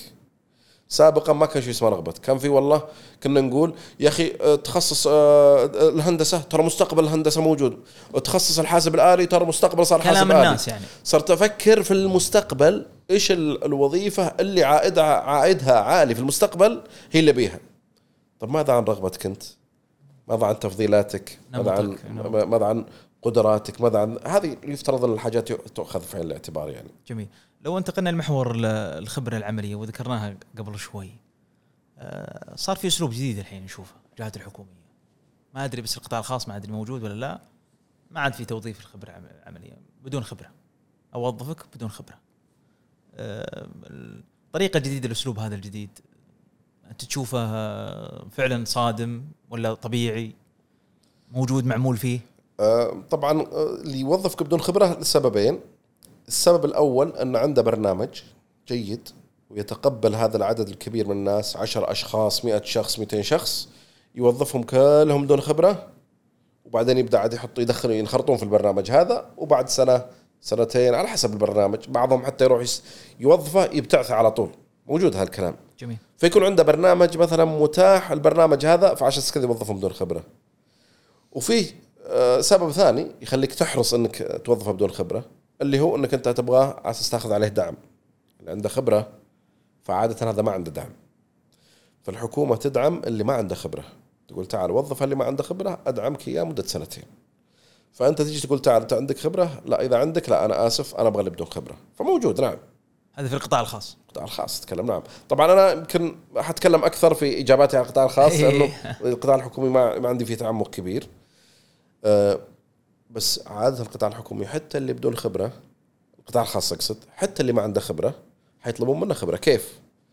راح يقول تعال أنت عندك خبرة سابقا قبل ما تتخرج من الجامعة إن هذه حتعطيه تفضيل أكثر من غيره. كمعيار ممكن كم نعم لما يجيني واحد أخذ ثانوي ثم أخذ جامعة ثم جاني طازة مباشرة وجاني واحد لا. يعني تخرج من الثانوي اكتسب خبرة سنة سنتين أثناء الجامعة كان يشتغل بعدين تخرج. جميل. فبدون خبرة بس إنه أفضل من, من هذا بالنسبة لي. ليش؟ لأنه حيفهم العمل أسرع. بيريحني يريحني. أنا عندي مشكلتين لما أوظف الشخص. المشكلة الأولى إنه لما يداوم عندي اليوم الأول الأسبوع الأول الشهر الست شهور الأولى ما يعطيني إنتاجية لسه قاعد يفهم. يستوعب العمل. لا تعال الحاجات البسيطة اللي اللي ما تتطلب أصلا شهادة اللي هي تعال أنت إذا تبغى إجازة لازم تقدم نموذج ذا. يا أخي انت جيت ترسل إيميل ما يصلح أنت ترسل المدير مديرك لازم ترسل مديرك ما يصلح تتجنب التسلسل الإداري إلى آخره فهمت الفكرة؟ يعني حاجات بسيطة بدائية بس عميقة هي تعتبر. مهمة وت- وتأثر في في فعالية ال business. صحيح. فهذه الأساسيات لما أجيب واحد ما يفهمها حيبدأ يكتسبها أقول له تعال انت, انت ماني معطيك user الآن ماني معطيك اسم مستخدم اجلس مع شخص حيعطيك الخبرة لمدة أسبوع شهر إلى آخره بعدين أثق فيك أقدر أخليك تواجه العميل. أنا ما أقدر أخليك تقابل العميل وأنت لسه ما تدربت. اجلس مع أحد عشان تفهم التحديات العملاء وكذا إلى آخره وكيف نكلمهم وكيف كذا بعدين اكتسب الخبرة. مثلا لكن لما يجيني واحد عنده خبرة هذا مباشرة حيبدأ يعطيني عائد. يعني أنا أعطيه راتب مثلا 6000 أو 10000 أو ايا كان بس مباشرة قاعد يعطيني عائد من الراتب هذا. أعطيه 10 قاعد يدخل لي 20 ليش؟ لأنه انخرط بس لما يجيني واحد ثاني لا أنا قاعد أدفع 10000 لمدة ثلاث شهور ست شهور أنا دفعت له 60 ما أعطاني ولا شيء لسه قاعد يتدرب أصلا. ما سوى لي أي إنتاجية. فعشان كذا يفضل الإنسان اللي عنده خبرة. لكن زي ما قلت لك سابقا بعضهم يقول لك أنا أبغى دعم مدة سنتين. فبروح أستفيد من هذه الفرصة يعني. فعشان كذا يفضل اللي ما عنده خبرة. نعم.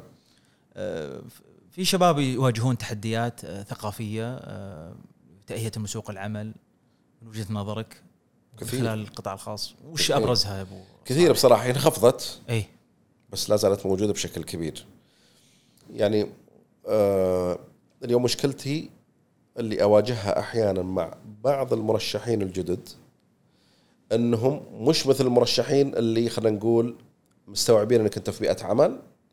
أنا أتوقع منك إنتاجية عشان أقدر أعتمد عليك عشان أقدر أرقيك وأقدر أحطك في مناصب عليا وأقدر أقول إنه هذا استثمار ناجح.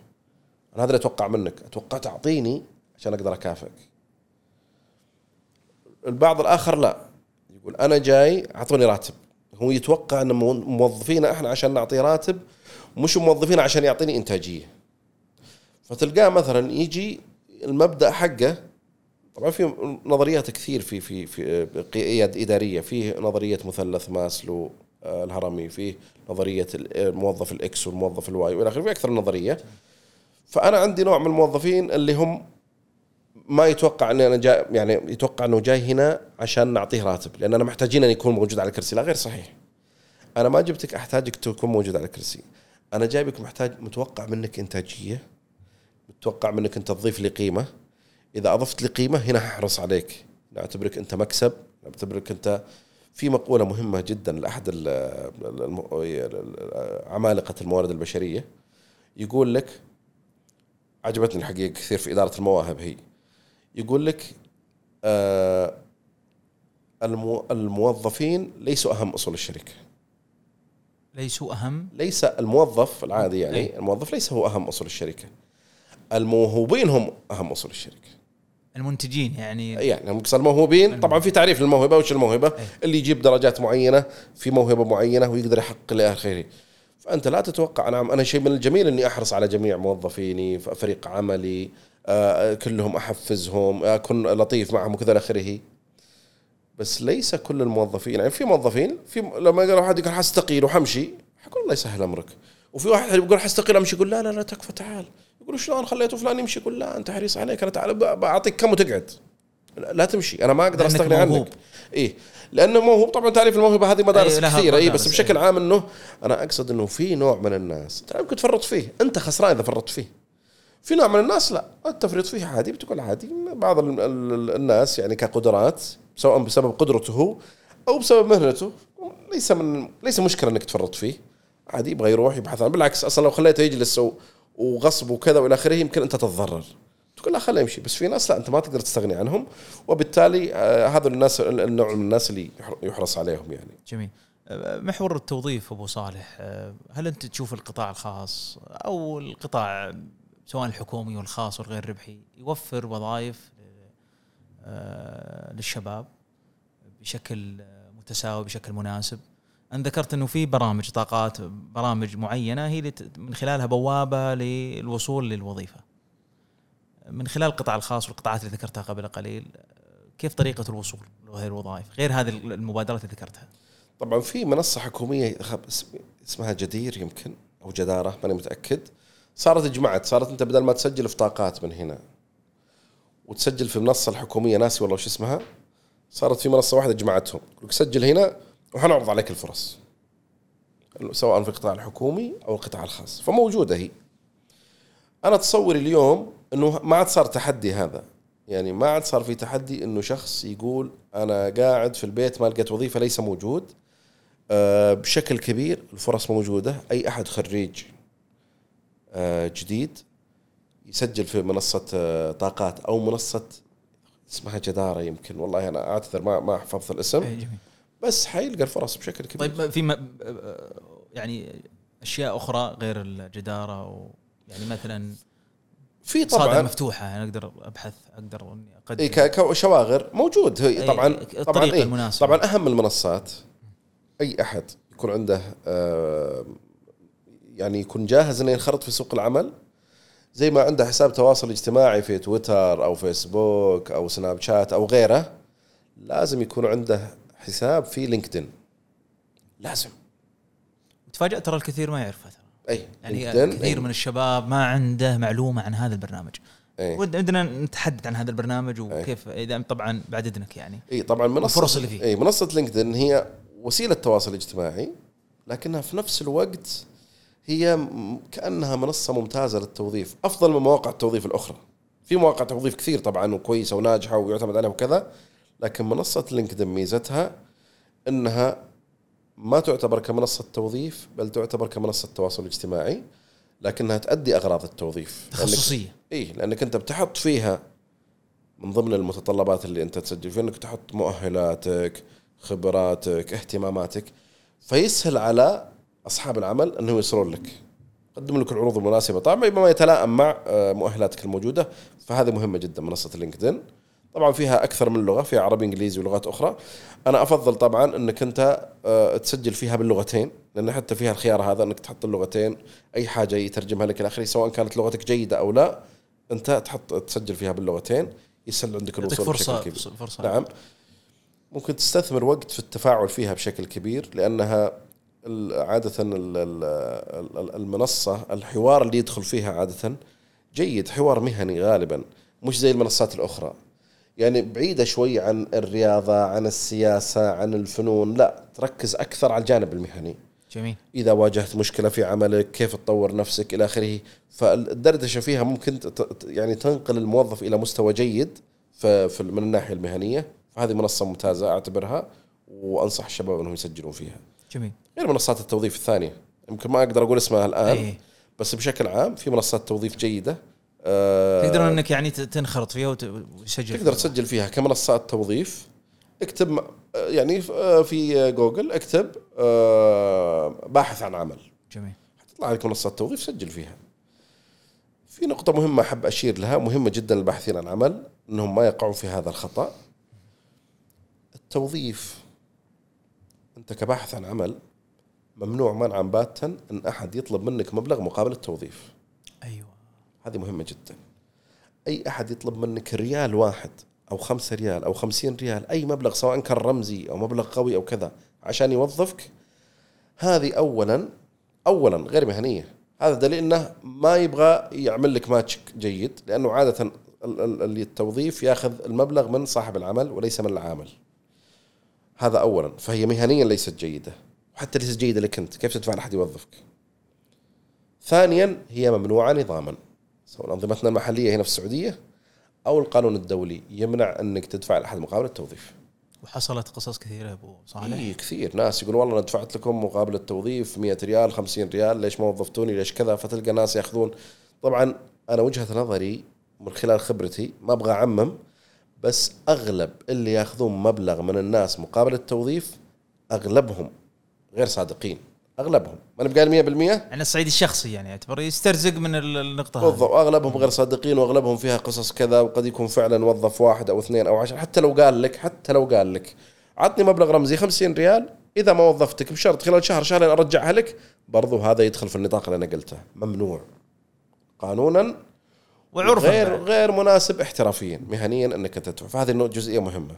لكن منصات بشكل عام في طبعا زي مثلا زي لينكدين. أنت لما تسجل فيه مجاني هو. بس هو يعرض عليك بعض الحاجات يقول لك ميزات أنت عشان تاخذ يعني مثلا آه، عشان آه، تعرف من اللي اطلع على ملفك ادفع أخليك تعرف. كخدمات. يعني أنا ما أحبها بس أتقبلها. إيه. يعني ما أعتبرها مخالفة نظاما بس أتقبلها. لأنك أنت عادة لما تفتح هذه الميزات اللي عندهم لما يكون عندك ملف جاء أحد اطلع على ملفك حيقول لك الجهة الفلانية اطلعت على ملفك. فلان اطلع على ملفك. بس هم عندهم ترك يسوونها إنه مو بكل الناس. يعني فقط 50% أو 30% حيعلمك منهم. ال 70% الآخرين لازم مدفوع حيقول لك هذول مخفيين ادفع أوريك إياهم. هي طبعا أنا ما احب أحبذها بس أتقبلها ما أعتبرها مخالفة يعني. بس في جهات يقول لك لا أوظفك ادفع لي. طب في جهات ثانية ما يسوون كذا. يقول لك أنا ما راح أوظفك ولا أوعدك بالوظيفة. بس راح أهيئك راح أدربك كيف تجتاز المقابلة راح أدرب كيف تكتسب مهارة. هذه أتقبلها إنك تدفع مقابل التدريب لكن أيضا في نفس الوقت أنا أتقبلها إنك تدفع مقابل إنك تتهيأ للوظيفة بدون شرط العمل. يعني ما ما تشرط علي إنك تقول أدفع لك بشرط توظفني طالما إنك شرط يوظفك اذا هو دخل في الحيز. داخل في المشكلة. ومع ذلك أقول لك في حلول أكثر مجانية إنك أنت تتهيأ نفسيا وتستعد للمقابلات وتحضر دورات وكذا كلها مجانا. ولا تحتاج إنك آه، تدفع للجهات هذه. جميل. بالنسبة للآليات فرص الوصول والوظائف هل تحتاج إلى تطوير؟ من وجهة نظرك. الموجود الآن حالي هل تحتاج تطوير؟ إي مهم جدا. أنا وجهة نظري طبعا إيه. اليوم اليوم في شيء مهم. الموظف دائما أو الباحث عن عمل يفكر كيف اجتاز المقابلة. هذا المفهوم قديم شوي. لا تفكر كيف تجتاز. انت على حسب قوتك التفاوضية. أحيانا تفكر إنه كيف أجتاز المقابلة؟ أنا أبغى أي وظيفة. فهنا تفكر كيف تجتاز. هذه مو دائما ترى. هذه أقل من 25% أقل من الربع حتى يمكن 10% بس. الأغلب إنك تفكر إنه هل الوظيفة دي مناسبة لي ولا لا؟ أنا ممكن أجتاز المقابلة. ممكن أسوي يعني بعض ال... يكون عندي بعض المهارات كيف أقنعهم إني أجتاز المقابلة. بس الخوف هنا وين؟ إني بعد ما أجتازها وأشتغل معاهم أكتشف إن هذا لا غير. مناسب غير مكان لي يعني المكان غير مناسب لي. لا الوظيفة مناسبة لا بيئة العمل مناسبة أنا لست ملائم للعمل هنا أنا ماني مرتاح. أنا أصلا كفاءتي غير متلائمة مع الوظيفة. أنا مثلا يعني أفضل من هالوظيفة والوظيفة هذه أعلى شوي من الخبرات اللي عندي. فهنا يحصل إنه حيصير في تصادم حيصير في عدم اجتياز للتجربه وحتصير تجربة فاشلة. انك انت كان عندك مهارة جيدة إنك اجتزت المقابلة بس ما كانت هي كل شيء. فاذا أرجع هنا وأقول الأهم عادة هو أتأكد من مدى ملائمتي لهالوظيفة. صاحب العمل عادة هو يفكر لوحده إنه هل المرشح ذا ملائم للعمل عندي؟ أنا ما أبغاه يفكر أبغاك أنت زيه. يكون عندك نفس الهم يكون هدفكم واحد. هل أنا ملائم لكم؟ هل أنتم ملائمين لي؟ هذا الهدف المقابلة. ليس الهدف إنه اختبار تختبروني يلا اجتزت مبروك اجتزت الاختبار معنا. لا مو مبروك اجتزت مبروك الاثنين مبروك إني اجتزت ومبروك إنكم وجدتوا الشخص المنائب لكم. فهي المبروك للطرفين يفترض. فيفترض إني أدخل المقابلة الوظيفية بهذا المنطق هذه العقلية. أجي أتأكد المكان جيد استقبلوني بشكل جيد أسئلتهم كانت احترافية مهنية قاعدين يركزون على الجانب المهني. يركزون على مدى كفاءتي مدى ملائمتي الوظيفة. هذا أهم شيء. أسأل عن الأسئلة الصحيحة برضو. ما هي بيئة العمل عندكم؟ هل أنتم تعطون الرواتب بالشكل المناسب؟ الوظيفة هذه ليش شاغرة؟ وحق مكفول لك إنك تسأل هذا ما في شك طبعا. بالعكس هم حيحترمونك أكثر. جميل.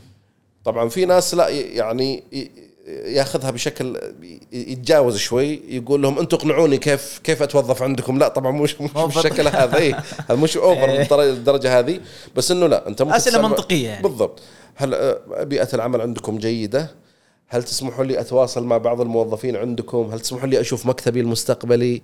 هل تسمحوا لي أجلس مع مديري المستقبلي؟ مين مديري؟ أنت يا فلان ولا أنت يا فلان؟ طيب حاب أعرف أنتم هل أنت آه، الفريق عندك مستوى جلوسهم في المنشأة عندك كم؟ آه، السنة الماضية صرفتوا حافز سنوي للموظفين ولا لا؟ كم دربت من واحد في الفريق حقك؟ آه، فهمت الفكرة؟ يعني من خلال هالأسئلة أنت حتعرف أنت جاي مكان هو نفس طموحك ولا لا؟ وأيضا أنت حتقيم يمكن المكان ما يكون 100% مناسب صح أساسا بشكل عام لا يوجد شركة 100% مناسبة لا يوجد صح أفضل الشركات مو عندنا محليا أفضل الشركات في العالم قد ما تكون مناسبة لك أنت تلقى شركه مناسب قدر الإمكان. يعني ما يكون مناسب 100% بس 95% 85% أوكي. لا يوجد أحد حيكون مرتاح راضي في عمل الله إيه لا يوجد أحد راضي 100% نعم. صحيح. لازم يكون في شوية تحديات شوية سواء تحديات صعب. إنه العمل صعب أو بيئة العمل ليست نفس المناسبه في بالك بس هذا يفترض إنه ما يوقفك إنك أنت تبدأ مسيرتك المهنية وتطور نفسك شوي شوي وبعدين يصير عندك الأفضلية إنك أنت تختار. بعد ما تصير عندك قدرات عالية ويصيرون يتنافسون عليك أصحاب العمل. هنا وقتها أنت تختار. بس أنت في البداية أنت في البداية يعني لا تكون انتقائي كثير. تغاضى إيه حاول تتغاضى شوي شوي لحد ما تكتسب خبرات معينة تصل إلى مرحلة إنه تصير والمرحلة هذه عادة ليست متقدمة ليس بعد عشر سنوات ترى. يمكن بعد سنتين. بعد سنتين ثلاثة خلاص أصحاب العمل يبدون يتنافسون عليك. وفيه عادة أنت تفضلت قبل شوي وقلت ليش في تنافس على الخريج الجديد؟ أيضا في تنافس على الناس اللي خبرته سنه سنتين. يعني ترى في كثير من المنشآت يبحثون عن ال ال الشخص اللي عنده خبرة سنتين. تقول هذا عنده أربع سنوات؟ تقول لا لا لا, ما أبغى أربع أبغى ثنتين. ليش؟ هذه مرحلة ذهبية. ما يطلب راتب عالي كثير لأنه ما وصل مرحلة إنه اكتسب من مرحلة خبير. وأقدر أكيفه عندي في عملي أقدر أك... يا سلام عليك أقدر أكيفه. ومتحفز العمل متحفز الإنجاز متحفز إنه يتعلم أكثر. فنعم كل درجة من درجات الخبرة عادة يكون لها آه، يعني آه، منشآت مهتمة فيها بشكل كبير. جميل. طبعا بلبس قبعة الشاب الآن اعذرني أبو صالح. يعني كمستمع ومشاهد البودكاست وسام الشباب إنه يقول يا أبو صالح أنت حديثك حديث إنه إنه الشاب هو في دائرة اتهام أو هو اللي دائما هو اللي مقصر. بينما القطاع الخاص الشركات الجهات الحكومية اللي تتوظف هم اللي في الصف الصحيح. لو إحنا خذينا من هذا الجانب بالنسبة للجهات اللي توظف الآن والقصور اللي موجود عندها حاليا. ممكن يقول يجي شاب جميع النصائح اللي ذكرتها يا أبو صالح طبقها بالحرف الواحد. وفي المقابل لم يجد وظيفة مناسبة لم يجد التحفيز المناسب المهارة اللي تتطلب اني أنا أستطيع من خلالها أدخل في هذا المجال. وجهة نظرك في الجهات هذه؟ أنا وجهة نظري يمكن سابقا كانت الجهات تتعامل بفوقية مع المرشح. إنه أحمد ربك كذا وظفناك. أحمد ربك أنت ما كنت عاطل ترى جيتنا وظفناك. تغير الكلام هذا بشكل كبير ترى. أصحاب العمل أغلبهم أغلبهم صار يبحث عن كفاءات صار يدورهم بشكل كبير. فإذا في مرشح يعني ترى يقول لك لما يكون عندي 100 مرشح أنا حضطر أختار الأفضل منهم. والأفضل منهم هذا أنا تكلفت دفعت مبالغ عشان أعرف منه أنا جايني 100 أنا مغمض ما أدري من الأفضل منهم. فأنا تكلفت عشان أجيب المية منهم وعشان أختار الأنسب وعشان أخت أعمل اسسمنت قياس معين إنه من الأفضل فيهم إلى آخره. ودفعت رواتب الفريق التوظيف عندي. العملية مكلفة ما عاد صارت زي أول. انه تعال جيب لك اختار لك أين؟ لا. وبالتالي آه، طبعا كل الجهات عندها قصور أكيد. آه، بس إنه أنا يعني اللي أراه الآن إنه أصحاب العمل صاروا يعني صاحب العمل اللي ما يختار الشخص المناسب هو الخسران. إذا أنت ما اخترت المرشح المناسب وما حرصت إنك أنت تعطيه العرض المناسب اللي يخليه يبقى عندك سواء عرض مادي سواء مميزات سواء بيئة عمل مناسبة إذا أنت ما حرصت على إنك تجد الشخص بهالمواصفات وتعطيه الباكج بشكل عام اللي تناسبه إذا أنت فرطت فيه أنت الخسران. وبالتالي ما يمكن حديثي تلقاه ما هو في صف أصحاب العمل. أنا قاعد أحاول قدر الإمكان إنه أقول للشاب كيف يختار الخيار الصحيح. جميل. لكن أصحاب العمل لا طبعا هم عندهم خسائر كبيرة. عندهم في حاجة عند أصحاب العمل اسمها تكلفة التوظيف الخاطئ وش يعني؟ يعني تلقاه يوظف الشخص كذا يجلس مع شخص معين يقول هذا شكله شكله مناسب. فالشخص هذا أنا شفته متحدث جيد وشكله يعرف وكذا عطني السي في يروح يعطيها الفريق عنده يقول لهم أه وظفوه هذا مرشح جيد. طبعا اتخذ القرار بناء على جلسة مدتها خمس دقائق أو عشر دقائق أو ربع ساعة أو كذا انطباع أولي يعني كذا سريع. القرار هذا مكلف. إذا أنت بتعطيه راتب 10000 وعقده معناتها في السنة 120000 فأنت اتخذت قرار قيمته 120000 في جلسة ربع ساعة؟ لا طبعا غلط.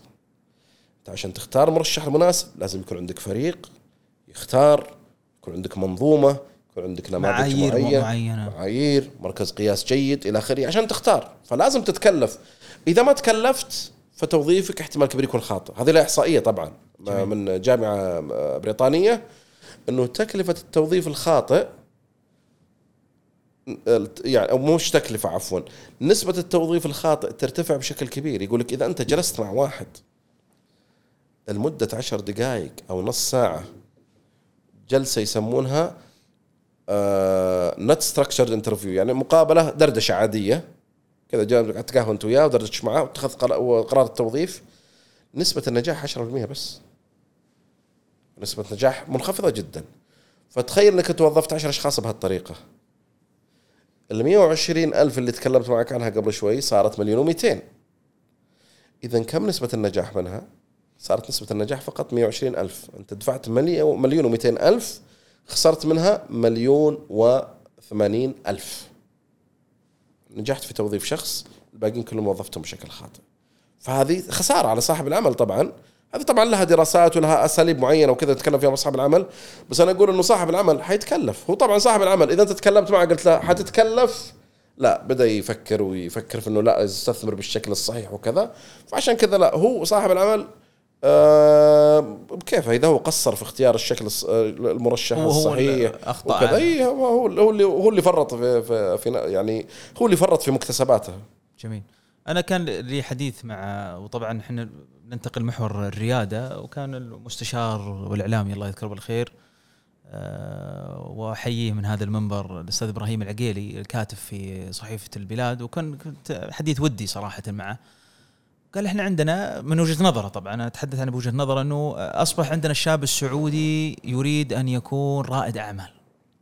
يريد أن يكون رجل أعمال في يوم وليلة. آه، ومن خلال وجهة نظره الأستاذ إبراهيم إنه من خلال يعني الفرص اللي أتيحت الآن من بعض الجهات الحكومية والمبادرات الحكومية أصبح هذا المفهوم موجود. وبالتالي هذا المفهوم آه، من وجهة نظره إنه هنا بيكون في هناك خلل. إنه هناك فيه خسائر مادية وإنه ما يكون في دراسات مستفيضة. أنا والله شفت كافي اشتغل ونجح. أنا بكرة بسوي كافي وأروح أخذ قرض من جهة حكومية وأعمل. وبالتالي يعني من خلال ريادة الأعمال آه، وتأسيس الشباب الآن آه، لأعمال حالية الآن هل تشوف إنها فرصة الآن الواحد يتخرج من الجامعة من الثانوية ويتوجه لهذا التوجه؟ هل تشوفها مناسبة؟ هل تشوف العمل الآن موجود الآن صحيح؟ بالطريقة الصحيحة؟ آه، طيب وجهه نظري بصراحة بريادة الأعمال إنها مناسبة للبعض ليست مناسبة للكل حتى البعض اللي مناسبة لهم ريادة الأعمال يفترض إنه ما يدخل فيها إلا بعد ما يكتسب خبرة مقبولة كموظف. انت مو بشرط إنك أنت تجي وتخرج تقول أنا ببدأ business وكذا إلى آخره مو بشرط. يعني غالبا غالبا أنا ما سويت دراسة بس غالبا سوف تفشل. أعطيك مثال لما شخص يقول لك حفتح كافي لا تتوقع إنك تنجح بس لأنه مبدأ الكافي عندك موجود من الناحية النظرية الكافي الناجح نوع معين من القهوة حتبيع كذا سمعت اثنين يتكلموا وتحمست وفتحت كافي لا. لازم تشتغل في كافي أول شيء. تشوف التحديات اللي يواجهونها في الكافي وتعاشرهم. الموظفين كيف إيش معاناتهم؟ ال- ال- منظومة الإمدادات إيش وضعها؟ إيش أفضل الأنواع؟ ال ال كم حيكلفني الأجار؟ ال- المحل إلى آخره. من على الأقل أكتسب خبرة سنة سنتين أربع. بعدها هنا أفكر أقول لك نعم ممكن. إذا أنت شفت إنك أنت ممكن تنجح في هالمجال نعم. وطبعا هي لها يعني فيها فيه مؤسسات ماخذة تصاريح من أعتقد من وزارة الموارد البشرية ومن هدف إنها تهيئ الشباب لريادة الأعمال. تعمل لهم اختبارات معينة لازم يحضرون دورات معينة أتوقع ساعات محددة أيام محددة. بعد ما يجتازون الاختبارات هذه يقول لك أوكي إحنا مستعدين الآن ندعمك. بكل شيء ماديا بالتنظيميا آه، ك ك آه، آه، وش يسمونها حاضنات الأعمال. لحد ما توقف على رجلك ما في مشكلة بس يتأكدون على الأقل إن عندك المبادئ ذي. وهي مفيدة حتى لو أنت تحس إنها موجودة عندك المبادئ يعني أفضل لك دائما إنك تتحسن. يعني أنا دائما أقول في التجارة عموما أنت يمكن إنك تكون نجحت. بالحظ ممكن. ممكن بعت حاجة معينة دخلت في بزنس معين ونجحت. والقصص كثيرة موجودة على ناس خبرتهم صفر شهادتهم صفر ومع ذلك نجحوا. لكن في جانبين لازم ننظر لها. في ناس بدأوا زيهم أكثر منهم فشلوا. الجانب الثاني إن هذول الشباب اللي خبرتهم صفر وشهادتهم خبر صفر لو كان عندهم خبرة أو شهادة حينجحون أفضل من نجاحهم. هذا بأضعاف. احتمال كبير. ليس دائما بس احتمال كبير. نعم يوجد خلطة معينة إنه أنت قد يكون عدم خبرتك أو عدم شهادتك. قد يكون يعمل لك هذا عنصر يسمونه عنصر الاكس إنك ممكن تتجرأ. وهذه سمعناها عند رياديين كثير. ان بسبب نقص الخبرة وبسبب نقص الشهادة تجرأ على مناطق مجهولة وأعطته عوائد أعلى موجودة بس يفترض. ليس من الصحي إني أحكم على هذه الحالات ان هي هذه حالات النجاح. لا أنا لازم أكون ألعب على المضمون. ما ألعب على المجهول. أنت كأنك تقول أنا سوف أنا لازم أكون عندي أقفز من المنطقة اللي أنا فيها إلى آه، المجهول لأنه ايا كان المكان اللي حقفز له هو مكان لا مو بشرط أنت قد تكون قافز بس قافز إلى الهاوية ما هو بشرط. فأنت لازم تكون دارس خطواتك بعناية. يعني تدخل في في خلينا نقول ال- ال- المبادرات هذه اللي مبادرات تهيئة رواد الأعمال. تقدر تبحث عنها معاهد رواد الأعمال تقدر تكتبها موجود فتبحث طيب عنها الواقع أبو موجودة. صالح الواقع. تشوف إنه الشباب يتدرج حتى يصبح ريادي أعمال ولا يصحى من النوم شاف قصة شاف بودكاست شاف آه، شخص ناجح قال والله أنا بكرة والله شاف مقهى وكافي قال بكرة أبغى اصير أسوي مثل هذا الشخص. الواقع اللي يتحدث الآن من وجهة نظرك. طبعا أنا أقول لك أنا ما أقدر أمنع الناس أقول لهم لا تعملون. إي إي بس إي أنا ما يعني ما أقدر أنصحهم أقول انتبه لا تكون ريادي ما أقدر أقول أكيد. لأنه في ناس عندهم هالشيء عندهم الموهبة ذي موجودة. صحيح. ولما اتكلم عن ريادي اعمال أنا ما أتكلم عن إنت لازم يكون عندك food truck ولا يكون عندك محل لا مو بشرط. قد تكون أنت تبيع تبيع كليجة مو بشرط. الفكرة هي إنك أنت هل تستطيع تعمل لنفسك دخل يكفيك من أجل الحياة الكريمة ولا لا؟ يعني دخل يخليك تقدر توفر لنفسك وسيلة مواصلات سيارة تقدر تفتح بيت تقدر تتزوج تقدر تسوي توصل لهالمرحلة ولا لا؟ هنا تقدر تكون أمنت لنفسك حياة كريمة. بس إذا أنت لا تقول اجتهادات وأنا كسبت وفعلا كذا بس المكاسب هذه وش وهل فعلا أنت كسبت؟ بعضهم يقول لك لا ياخذ موارد مثلا من البيت ويسوي فيها حاجة أكلات معينة أو كذا يبيعها ويبيعها مبلغ 5000 في الشهر ويقول أنا كسبت 5000 لا أنت ما كسبت خمسة. أنت ماخذ من البيت مجانا. لو أنت شاريها قد يكون أنت شاري مواد بخمسة أصلا أنت ربحك صفر. فأنا أقول إنه لازم تكون عندك المبادئ حقت رياده الأعمال عشان تعرف لأن رياده الأعمال غالبا هي إنك يا تجارة يا خدمة. صحيح. فهي كلها في البداية أنت عندك آه، تكاليف وعندك بعدين عوائد.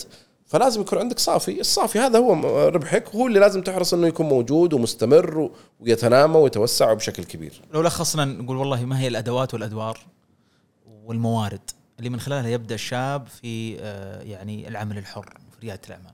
يعني لو وضعناها كنقاط. ممتاز. أول حاجة لازم يكون عندك تخصص علمي. أنا ما أتكلم عن شرط شهادة جامعية لا. بس تخصص علمي. أنت لازم تكون ماهر في حاجة معينة.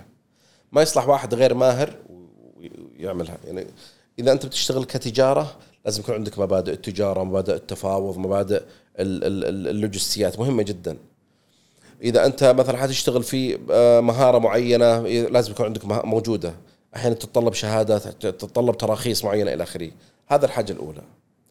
الحاجة الثانية إذا أنت حتشتغل رائد أعمال إذا أنت لازم تهيئ نفسك أنك أنت تكون إنسان شمولي.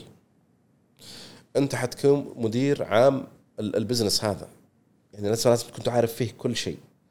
النواحي المحاسبية فيه النواحي الاستراتيجية فيه النواحي الإدارية فيه بالإضافة طبعا الناحية الرئيسية هو نشاطك الرئيسي سواء كان خدمي أو بيعي أو فني أو غير ذلك.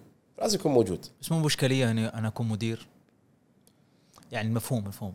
مفهوم إني أنا أكون مدير و... وأنا توني متخرج. بالضبط. بس انك مشكلة ما بتعتبر مشكلة. تحدي كبير جدا. بس البعض موجود عنده. شوف إحنا لما نسوي هذه إيه لما نسوي مقابلات وظيفية أحيانا حتى مع الخريج. نسأله عن قدراته أحيانا مهارة العمل الجماعي مهارة التفاوض مهارة القيادية. يقول أنا ما عندي خبرة كيف تسألوني؟ نقول ما في مشكلة عطني من حياتك الواقعية. أحيانا يظهر لك من حياته الواقعية أنا متفاوض جيد. يعني عارف الأساسيات أساسيات التفاوض عارفها. تفاوض يعني أنت التواصل معروف التواصل يعني انت لازم توصل رسالة بطريقة معينة التفاوض إنك أنت أول شيء تتكلم مع الشخص نقاط الاتفاق بعدين تروح شو شيء نقاط الاختلاف بعدين إلى آخره.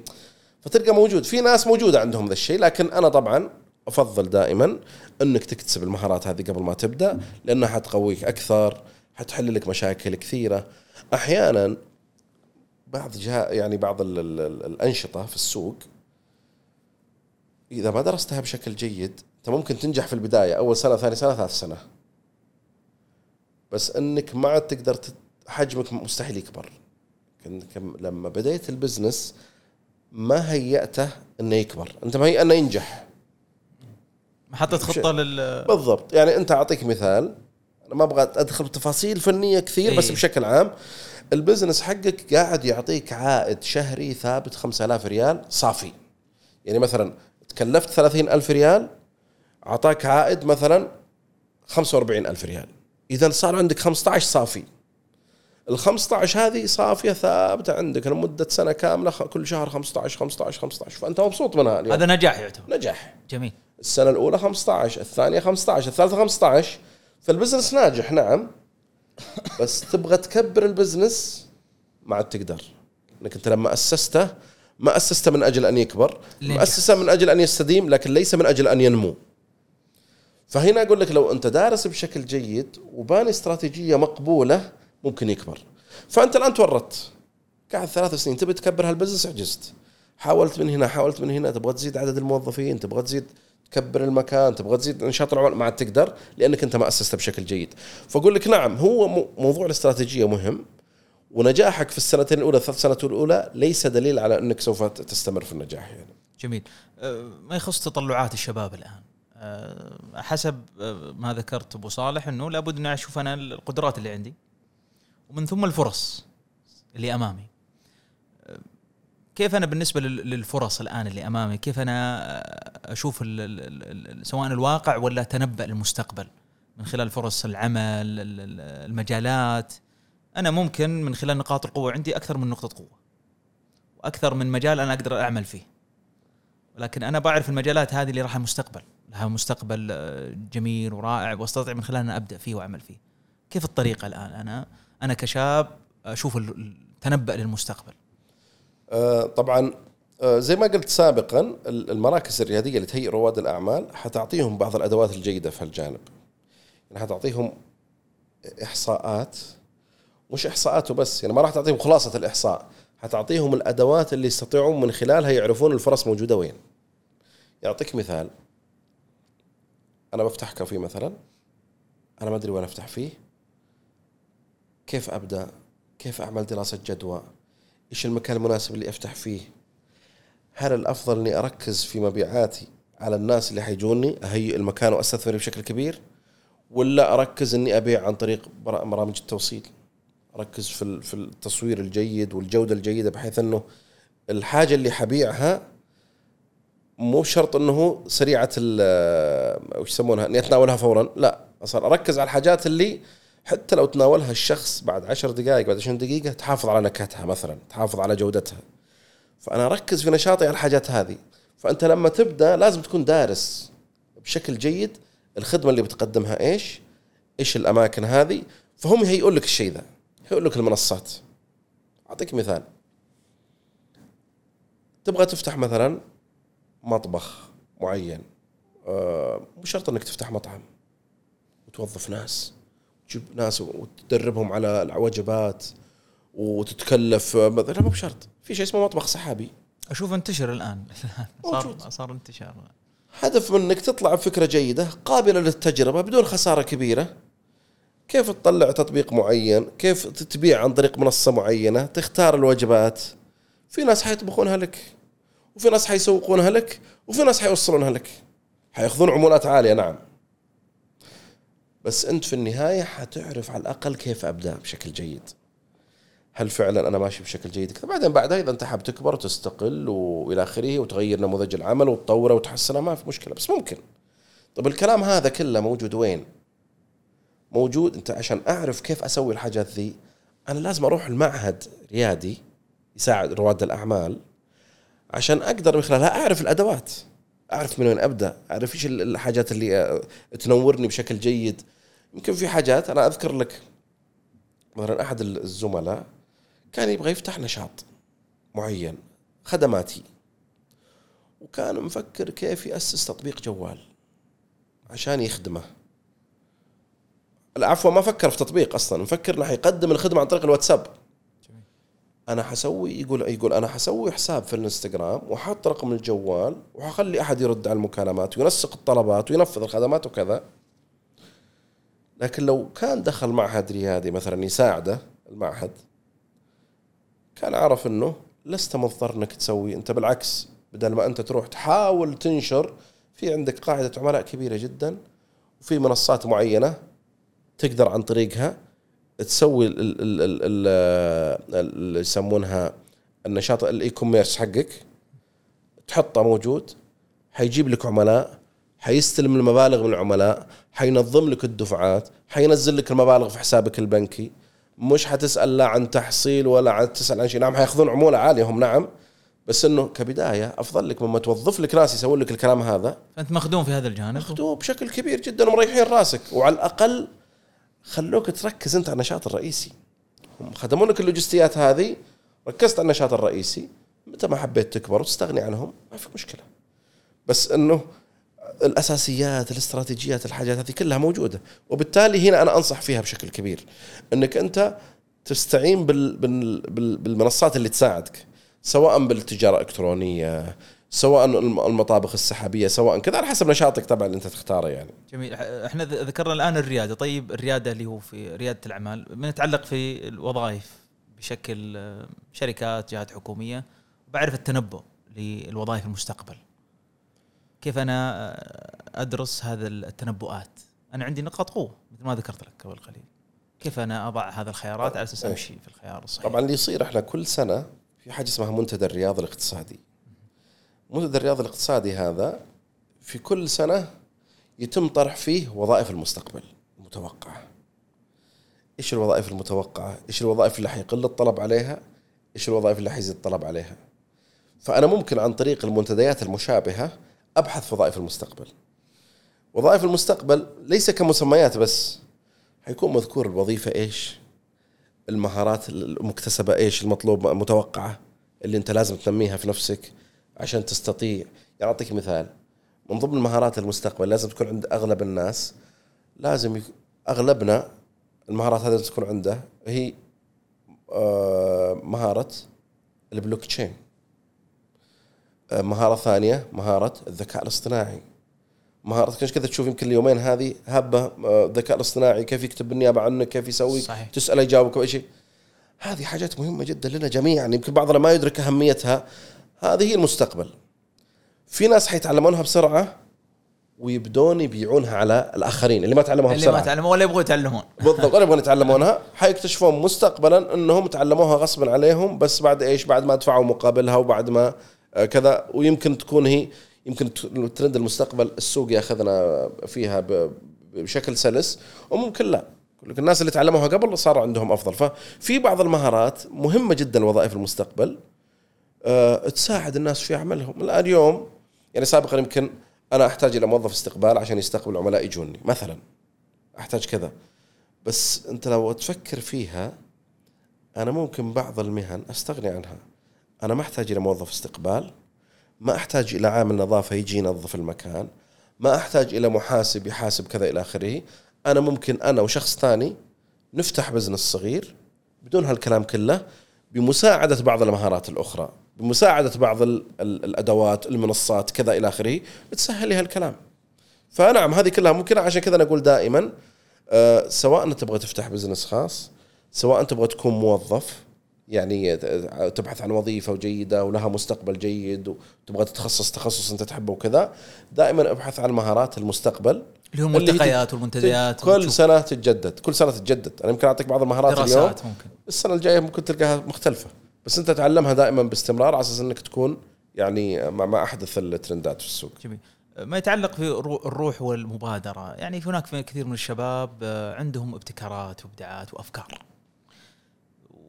كيف أنا أطور هذه الأفكار وهذه المبادرات وهذا الإبداع اللي كامن موجود عند الشاب ويتحول إلى مشاريع ناجحة؟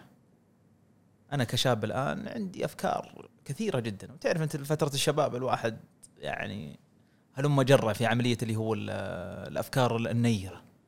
كيف احول إلى مشروع ناجح؟ آه، طبعا الأفكار إحنا سابقا كنا نظن يمكن من 20 سنة كنا نظن أن الفكرة النادرة تعتبر كنز. فأنتبه لا يتسرب الكنز هذا إيه. وحافظ عليها وحاول تطورها وتنميها وكذا. طبعا اليوم ما في يمكن أف... نادر جدا تلقى أفكار جديدة. ليس الهدف إنك تلقى فكرة جديدة. الهدف إنك تلقى فكرة ناجحة وقابلة للتطبيق اليوم. أعطيك مثال فكرة أوبر مثلا. اليوم أوبر عملت ثورة في النقل التشاركي. بس هي ليست فكرة جديدة. كانت موجودة قبل ما تبدأ أوبر حقيقيه اليوم وتنجح. كانت موجودة قبل خمس سنوات وعشر سنوات. بس فشلت. ما كان وقتها المناسب. ما طلعت في الوقت المناسب. لما طرحت في الوقت المناسب مرة ثانية نجحت بشكل كبير وحققت مليارات. فالأفكار عادة يمكن ما يكون وقتها المناسب بس مجرد ما يجي وقتها المناسب تطرح. اذا أنت لا تتخوف من فكرتك إنها تتسرب. فكر دائما أنا وجهة نظري عشان تنجح فكر دائما بفكرتك إنك تلقى لها الاستثمار الناجح. مجرد ما لقيت الاستثمار الناجح الشركاء المناسبين انطلق فيها. بس أهم شيء إنها تكون مبنية على أساس جيد ومدروسة بشكل جيد.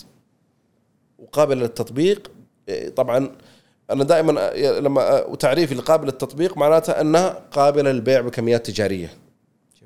ما يكفي إنك أنت معجب بالفكرة كشخص. أنت يمكن معجب فيها كمستخدم تقول مثلا أنا مثلا أنت والله أنت حلقت عند حلاق جيد وقلت أنا والله ودي أفتح حلاق بس إن الحلاق أبغاه يكون فنان في التفاصيل. مو بشرط إنك أنت تكون معجب فيه. يمكن الأفكار اللي في بالك تطوير الحلاق أو غسال السيارات اللي أنت عجبت فيه أو محل ال- ال- التميس أو الفول اللي أنت تقول أنا بفتح محل بس لو بسوي فيه اللمسات هذه بينجح. مو بشرط. مو بشرط. أنت فكر ادرس فكرتك بشكل جيد. هل هي قابلة للتطبيق؟ للنجاح بشكل ممتاز؟ أه، والبيع بكميات تجارية؟ هذه الزبدة. هي هذه الفكرة.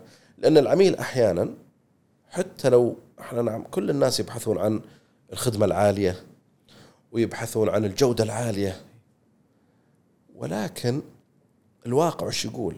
الواقع يقول من أعلى المبيعات مبيعات السيارات الصينية والكورية. جودة عالية وتكلفة أقل يعني تقصد يعني؟ بالعكس أنا أقول جودة منخفضه آه. وخدمة منخفضه بدون يعني أغلبهم أنا ما أبغى أعمم يعني. أي. أغلبهم جودة منخفضه وخدمة منخفضه بس أنا إيش قاعد تشتري؟ ان الجدوى التجارية عالية. بينما في سيارات ماركات ثانية جودتها أعلى بكثير وخدمتهم أعلى في اي بي وما يحتاج بس ما قاعد تمشي. الجدوى التجارية منخفضه طب أنت كيف كعميل ضحيت بالجودة والخدمة؟ تقول لي بس أنا في النهاية أبغى سيارة تمشي. وفق مواصفات معينة أبغاها تمشي. الغالبية اليوم مثلا أعطيك مثال السيارة رقم واحد مبيعات في العالم. ليست تويوتا ولا لكزس ولا مرسيدس ولا بي إم دبليو ولا بورشا ولا لا وش رقم واحد؟ هونداي. جودتهم أقل وخدمتهم.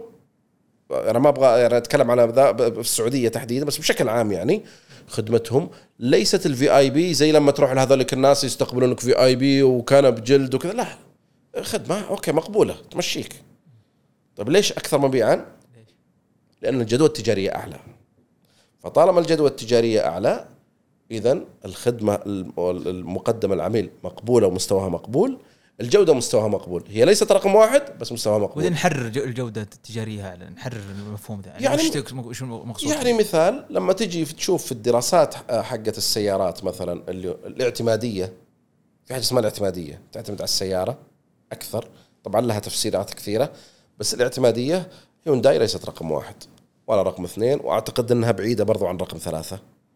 فالاعتمادية ليست عالية. في سيارات براندات ثانية أعلى من الاعتمادية. صحيح. خصوصا السيارات اليابانية تحديدا. هذه كوريا اعتماديتها أقل بس ناجحة كثير. ليش؟ ناجحة لانها الجوده التجارية أعلى.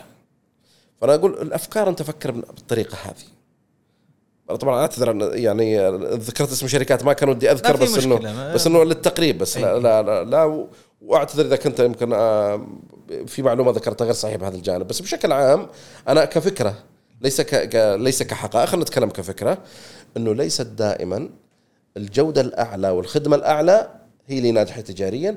أحيانا إن تجاريا طالما إنك أنت وجدت شريحة تتقبلها بشكل أكبر اذا هذه اللي نجاحها أعلى في في الخدمة. من خلال خبرتك أبو صالح آه، ونرجع آه، للشباب وسوق العمل ثقة في النفس آه، عند الشباب والتواصل وعملية التحدث أمام الجمهور. وأنت يعني كمتخصص وخبير في الموارد البشرية. هل تشوف إن ال- المشكلة هذه انحلت؟ الحديث أمام الجمهور والتحدث بثقة عالية إن الشاب جالس آه، ويتفاوض في وظيفة في عمل تجاري أو البدء في عمل تجاري هل لا زالت المشكلة موجودة وقائمة ولا انحلت هذه المشكلة؟ طبعا هي بشكل عام تعتمد على نوع الوظيفة نوع العمل التجاري كذا إلى آخره آه، بعض الوظائف ما تتطلب صراحة إنك تكون متحدث ممتاز إنك تكون متفاوض ممتاز بعضها ما تتطلب. الغالب نعم يتطلب. أنت عادة أي إنسان عنده أعمال يبغى يقدمها لازم يقدمها بشكل ممتاز. صحيح. ما يصلح انت جودة عملك تكون عالية بس ما تقدر تقدمها، ما تقدر تقول للناس ترى أنا أنجزت العمل الفلاني بجودة عالية وتقدمه بجودة عالية تقدمه بجودة منخفضة ما يصلح. فلازم مهارات التقديمية تكون موجودة نعم. بس بشكل عام المهارات سواء مهارات التفاوض، مهارات التقديم، مهارات مقابلة الجمهور، مهارات التواصل إلى اخره أغلبها مهمة بس برضو أرجع أقول حسب نوع الوظيفة، حسب نوع البزنس.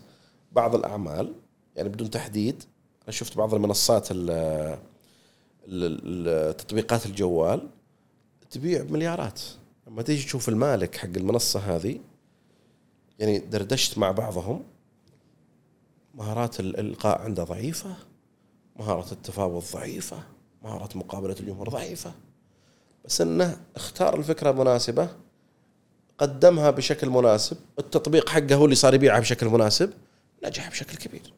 حقق عناصر النجاح بدون المهارات هذه. فإذا هي مهمة بس مو دائما بس غالبا غالبا نعم أتفق إنها مهمة.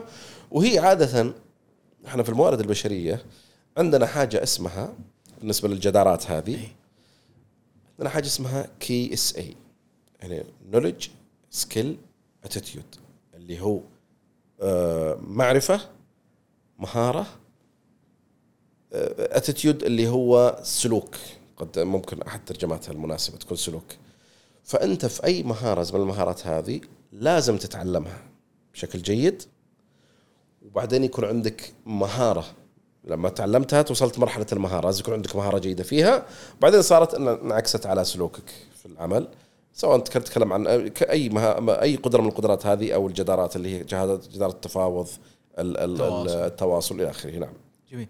هناك في برامج حكومية آه، متعلقة في تأهيل الشباب لسوق العمل. أتوقع في برنامج القدرات البشرية.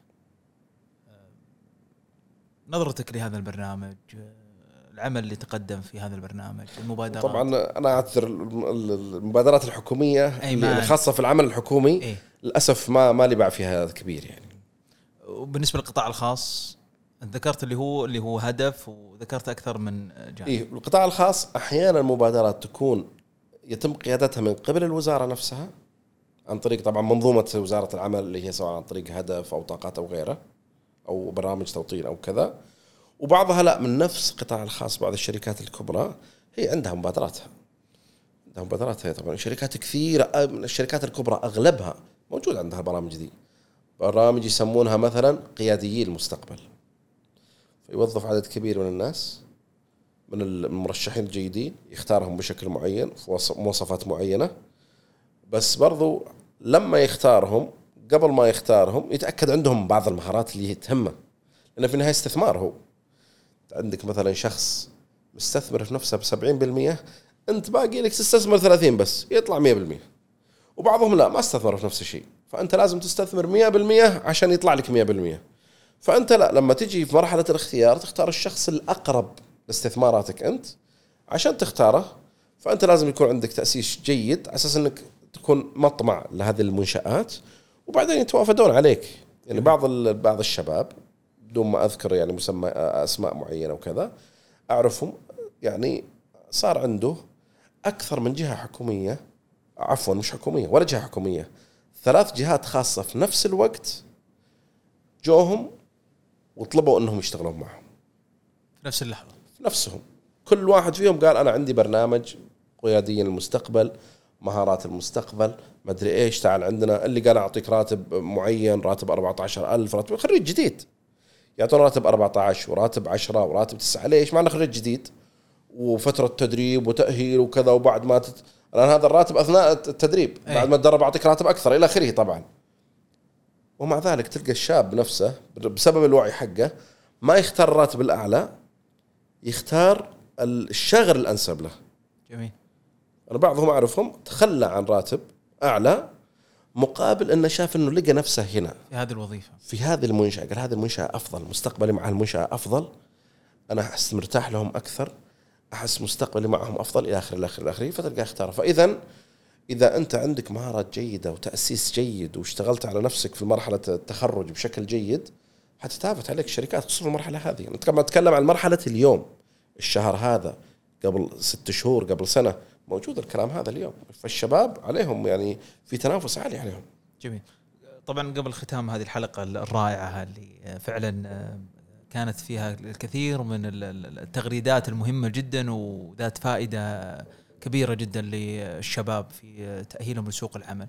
ورسالة توجهها للشباب بشكل عام.